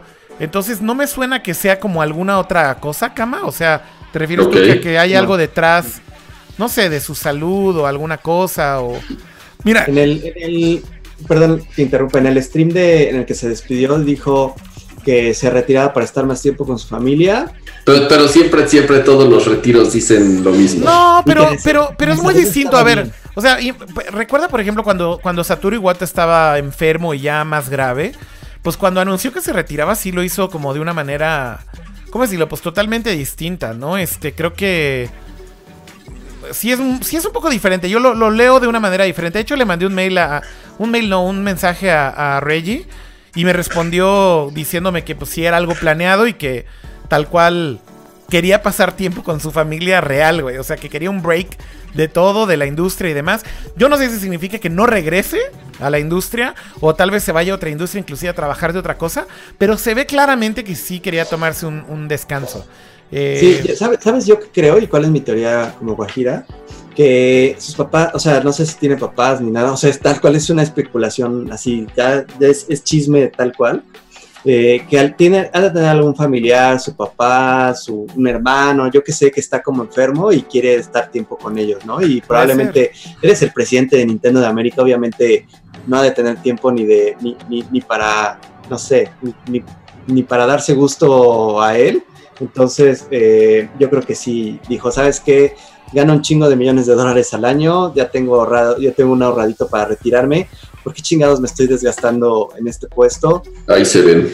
Ahí se ven, me voy a pasar tiempo con mi, con mi papá, con, mis- con mi mamá, que ya están Sí. viejitos, con mi hermano que tiene cáncer, yo qué sé, sí. este, porque eso es más valioso, ¿no? Y se me hace algo bastante Válido, eh, ¿no? a mí Reyes siempre me cayó súper bien. Digo, viene de empre- una empresa, creo que viene de, de Pepsi. Pepsi, sí, Pepsi. No, de Pizza viene- Hut, ¿no? Pizza Hut. Ajá, de Pizza Hut y- o sea, viene de empresas de consumo, este, pero como que Nintendo encontró su casa inmediatamente, ¿no? Y es, Nintendo es, lo que me gusta, es una compañía muy tradicional, eso le juega muy mal en ciertas cosas, pero le juega muy bien en otras, ¿no? Una de esas cosas es que rara vez se va gente de Nintendo, ¿no? Y en este caso, pues creo que es justamente por un tema completamente personal de búsqueda, de pasar más, de, de revelación, de no estoy pasando tiempo con mi familia, no voy a dedicar a eso. Y se queda alguien que tiene el nombre perfecto para ser el dueño de Nintendo, que es, no, ni siquiera me acuerdo de su nombre, solo sé que se apellida Bowser. Sí, se apellida Bowser. Steve Bowser, Bowser. una cosa así. Este, Steve Bowser. y pues es así, co- como dicen los expedientes secretos X, la verdad está allá afuera, ¿no? O sea, tal cual es, o sea, no podía ser nadie más el, el, el presidente, no, presidente de Nintendo de América. ¿no? Sí, hasta Bowser. parece, hasta parece planeado, ¿no? Está- Sí, está- sí. está muy cabrón. Oigan, eh, podemos, podemos poner este momento bastante histórico e importante en, en Reggie. Que creo que este fue el momento en que se ganó a todo mundo, a todos los fans de Nintendo. Eh, el demo infame de, de el Wii eh, Board. Eh, Este, y básicamente la frase está inmortal, ¿no? Mira, ahí la podemos ver juntos. What we call a body check on somebody. So today, I think we'll do it with Reggie. My body, my body is ready. Ahí está, güey. My body is ready, güey. Hmm? Literal, güey. Ya, no te das ahí. Okay, Reggie, please stand on the oh, balance board. Literal lo que dices, my so, uh, body is ready, güey. Uh, heavy clothing. Heavy clothing. Güey, está muy cabrón. Digo, nada más para recordarlo, ¿no? Este. Y, y, y que además, o sea, creo que de todos los que hacían presentaciones, digo, sí ha habido momentos muy de cringe. Ese es, como- ese es para un tema genial, yo creo, para un capítulo como todas las presentaciones como de tecnología que llegan a ser súper cringy a veces. Este, creo que los reyes de lo cringy, yo creo que están entre Ubisoft y Microsoft. Ese rollo como de, de ver a Steve Ballmer bailando y... Ah, Ubisoft eh, con sus shows de baile también. ¿no? Sí, sí, Ah. Nintendo también tuvo su rollo con sus Nintendogs, pero Nintendo por lo general lo hacía muy bien, ¿no? Este rollo de que salga Miyamoto con la espada y bla, bla, bla, que alguien a quien no le gustan los ¿Por qué? es- Pero ¿por qué con Nintendo sí funciona, güey? O sea, lo que no entiendo es, está igual de cringy lo que hace Nintendo, lo que hacía Reggie, como esto de ¿por My qué Body's Ready. Pero ¿por qué sí funciona y con Ubisoft es ridículo, güey? No entiendo, güey. yo creo que es porque sí les crees. O sea, Miyamoto, si sale Miyamoto haciendo vis- vestido de, de, de Bueno. Pikmin, puta, le crees a ese cabrón porque dices, ese güey sí se pondría un traje de Pikmin, ¿no? Si ves a Reggie, no mames, es el güey que, que, que llegó diciendo, este, yo soy, I- I'm about taking name and kicking ass, no sé qué, no sé qué dijo. Sí, esa también Este- es de las frases de las primeras, ¿no? Sí, Este, es, es, es con las que se presentó, creo. Y el tema de Ubisoft es que la neta no les crees, o sea, no le crees a, a Mr. Café, Aquí está, Ahí, aquí está la primera, aquí está la primera vez que Reggie habló con gran- Nintendo y que dice lo de taking names y kicking, kicking ass. My name is Reggie. I'm about kicking ass. I'm about taking names. And we're about making games. Y luego aparte el cringy moment que ni siquiera se aprendió eso de memoria y está volteando todo el tiempo para decir cada parte al pinche prompter. Vean esto, güey. My name is Reggie. Prompter. I'm about kicking Prompter. ass. I'm about taking Prompter. names. And we're O sea, about güey, no se pudo aprender ni siquiera su Ajá, exacto. No se pudo aprender las, las, las cuatro primeras frases. Güey, su frase más célebre, güey, no se la sabía de memoria, güey, no mames, güey. O sea, Sí, está o sea, cringy también. Reyes sí- era como un, sí está como mucho más armado, ¿cómo, cómo se dice? Como mucho más fabricado, ¿no? Sí, sí. Pero a un, a un, a un Satoru Iwata, por ejemplo, le crees absolutamente todo, Claro, ¿no? claro, o sea, claro, güey, lo que diga, sí, se lo crees. Igual un Miyamoto, lo que diga, se lo crees sin problemas, ¿no? Porque Claro. es gente que tiene añísimos. Y es como un rollo muy gringo, ¿no? Como este, como el show off, ¿no? Se me hace que eso lo importaron un poquito de Nintendo of America ya. allá. ¿Qué te pasa? Los tatuajes de Halo en este. eh, ¿Cómo se llamaba este güey? El, el que Ah, se es escucha Arts. Ajá, eran, eran, eran, eran genuinos. Uy, sí, se ve que todavía lo sabe tener ahí. Ajá. No mames. Oigan, pues bueno, eh, un placer haber compartido este show con ustedes. Vamos a despedirnos ya del chat. Muchas gracias a todos los que estuvieron por aquí acompañándonos en vivo en esta transmisión. Eh, gracias a todos los que estuvieron en YouTube, en Periscope, en Facebook Live y en Twitch. Eh, y como siempre, pues ya saben que suscríbanse a todos los canales. Ahí están todas las redes sociales en, el, en la parte de abajo del stream. Para que tengan las alertas, eh, siendo medio irregulares, la mejor forma de enterarse que va a haber un show es que les llegue la alerta y se metan al stream. Así que gracias a todos. Y bueno, pues primero que nada, gracias a Uro por haber venido el día de hoy. Uro, eh, Gracias muchísimas gracias por estar por acá. Estuvo muy divertido y luego muy interesante y luego muy profundo. Que es como me me lo esperaba. Es como- la verdad es que nada inesperado. Así que agradecerte simplemente que hayas estado por acá y que regreses. Regresa pronto, bro, y seguimos aquí filosofando. Claro que sí, yo con, yo con todo gusto. Buenísimo. Pues bueno, eh, y también gracias como siempre al buen Kama. Kama, ¿algo más que agregar? ¿Algo más que decir? No, eh, fue un buen show. Estuvo bastante eh, interesante, bastante eh, profundo, como dicen. Este, gracias, Auro, por, por acompañarnos. Ojalá nos, nos acompañes más seguido. Este, y, y con la promesa de, de- de vernos la, la próxima semana, eh, tomar, retomar temas que, que sabemos que están pendientes. Por ahí está Eh, Mobile World Congress y varias cosas, ¿no? Exactamente, hay rumores de un evento de Apple muy pronto, Marzo. de nuevo hardware, hay un chorro de cosas, ¿no? Seguro Entonces, que sí. eh, en particular este, este show fue enfocado a, videojuegos, estuvo buenísimo y era la intención. Este, y, es parte de los cambios que queremos hacer, ¿no? Dependiendo de los invitados que tenemos, tratar de dar diferentes enfoques al show para darle mayor, mayor variedad. Correcto. Oye, eh, hay que decirlo también aquí en público. Pato, Pato G7 está invitado, güey, el día que quiera, güey. Nada más que el pedo es que siempre que le decimos que grabemos para que esto se quede aquí constatado, cama. Tú sabes, güey, que le decimos que grabemos y, güey, la hace de pedo, güey, no puede, no quiere, bla, bla, bla. Entonces, güey, nada más que quede en público, güey, que cuando hay temas de tecnología, güey, tiene que venir y si quiere venir, que venga. Pero, ojo, güey, no es porque le estemos diciendo que no venga. Nada más era la única Yo nota pensé que ya lo habías corrido del stream. No mames, güey. ¿no? Nosotros le, dijim- nosotros le dijimos que, que, güey, cuando haya temas de tecnología lo hagamos. Y hoy me mandó un tweet diciendo, ¿qué? ¿Y hoy qué? ¿Y hoy por qué no me avisaron? Y yo así, güey, pues porque siempre te avisamos y... Pues avisen. Ajá, ajá. Pero bueno, anyways, un saludo al buen Pato G7, como siempre, al, al- al patito que lo queremos mucho. Eh, y bueno, pues ya llegamos al final. Gracias a todos. Coincido con todos los que están en el chat. eh, un gran episodio. Y bueno, nos estaremos viendo pronto por acá. Eh, gracias de nuevo. eh, descansen. Y nos vemos en la próxima emisión. Hasta la próxima. Bye. Bye, Kama. Bye, Uro. Nos vemos, que estén bien. Bye. Adiós. Bye.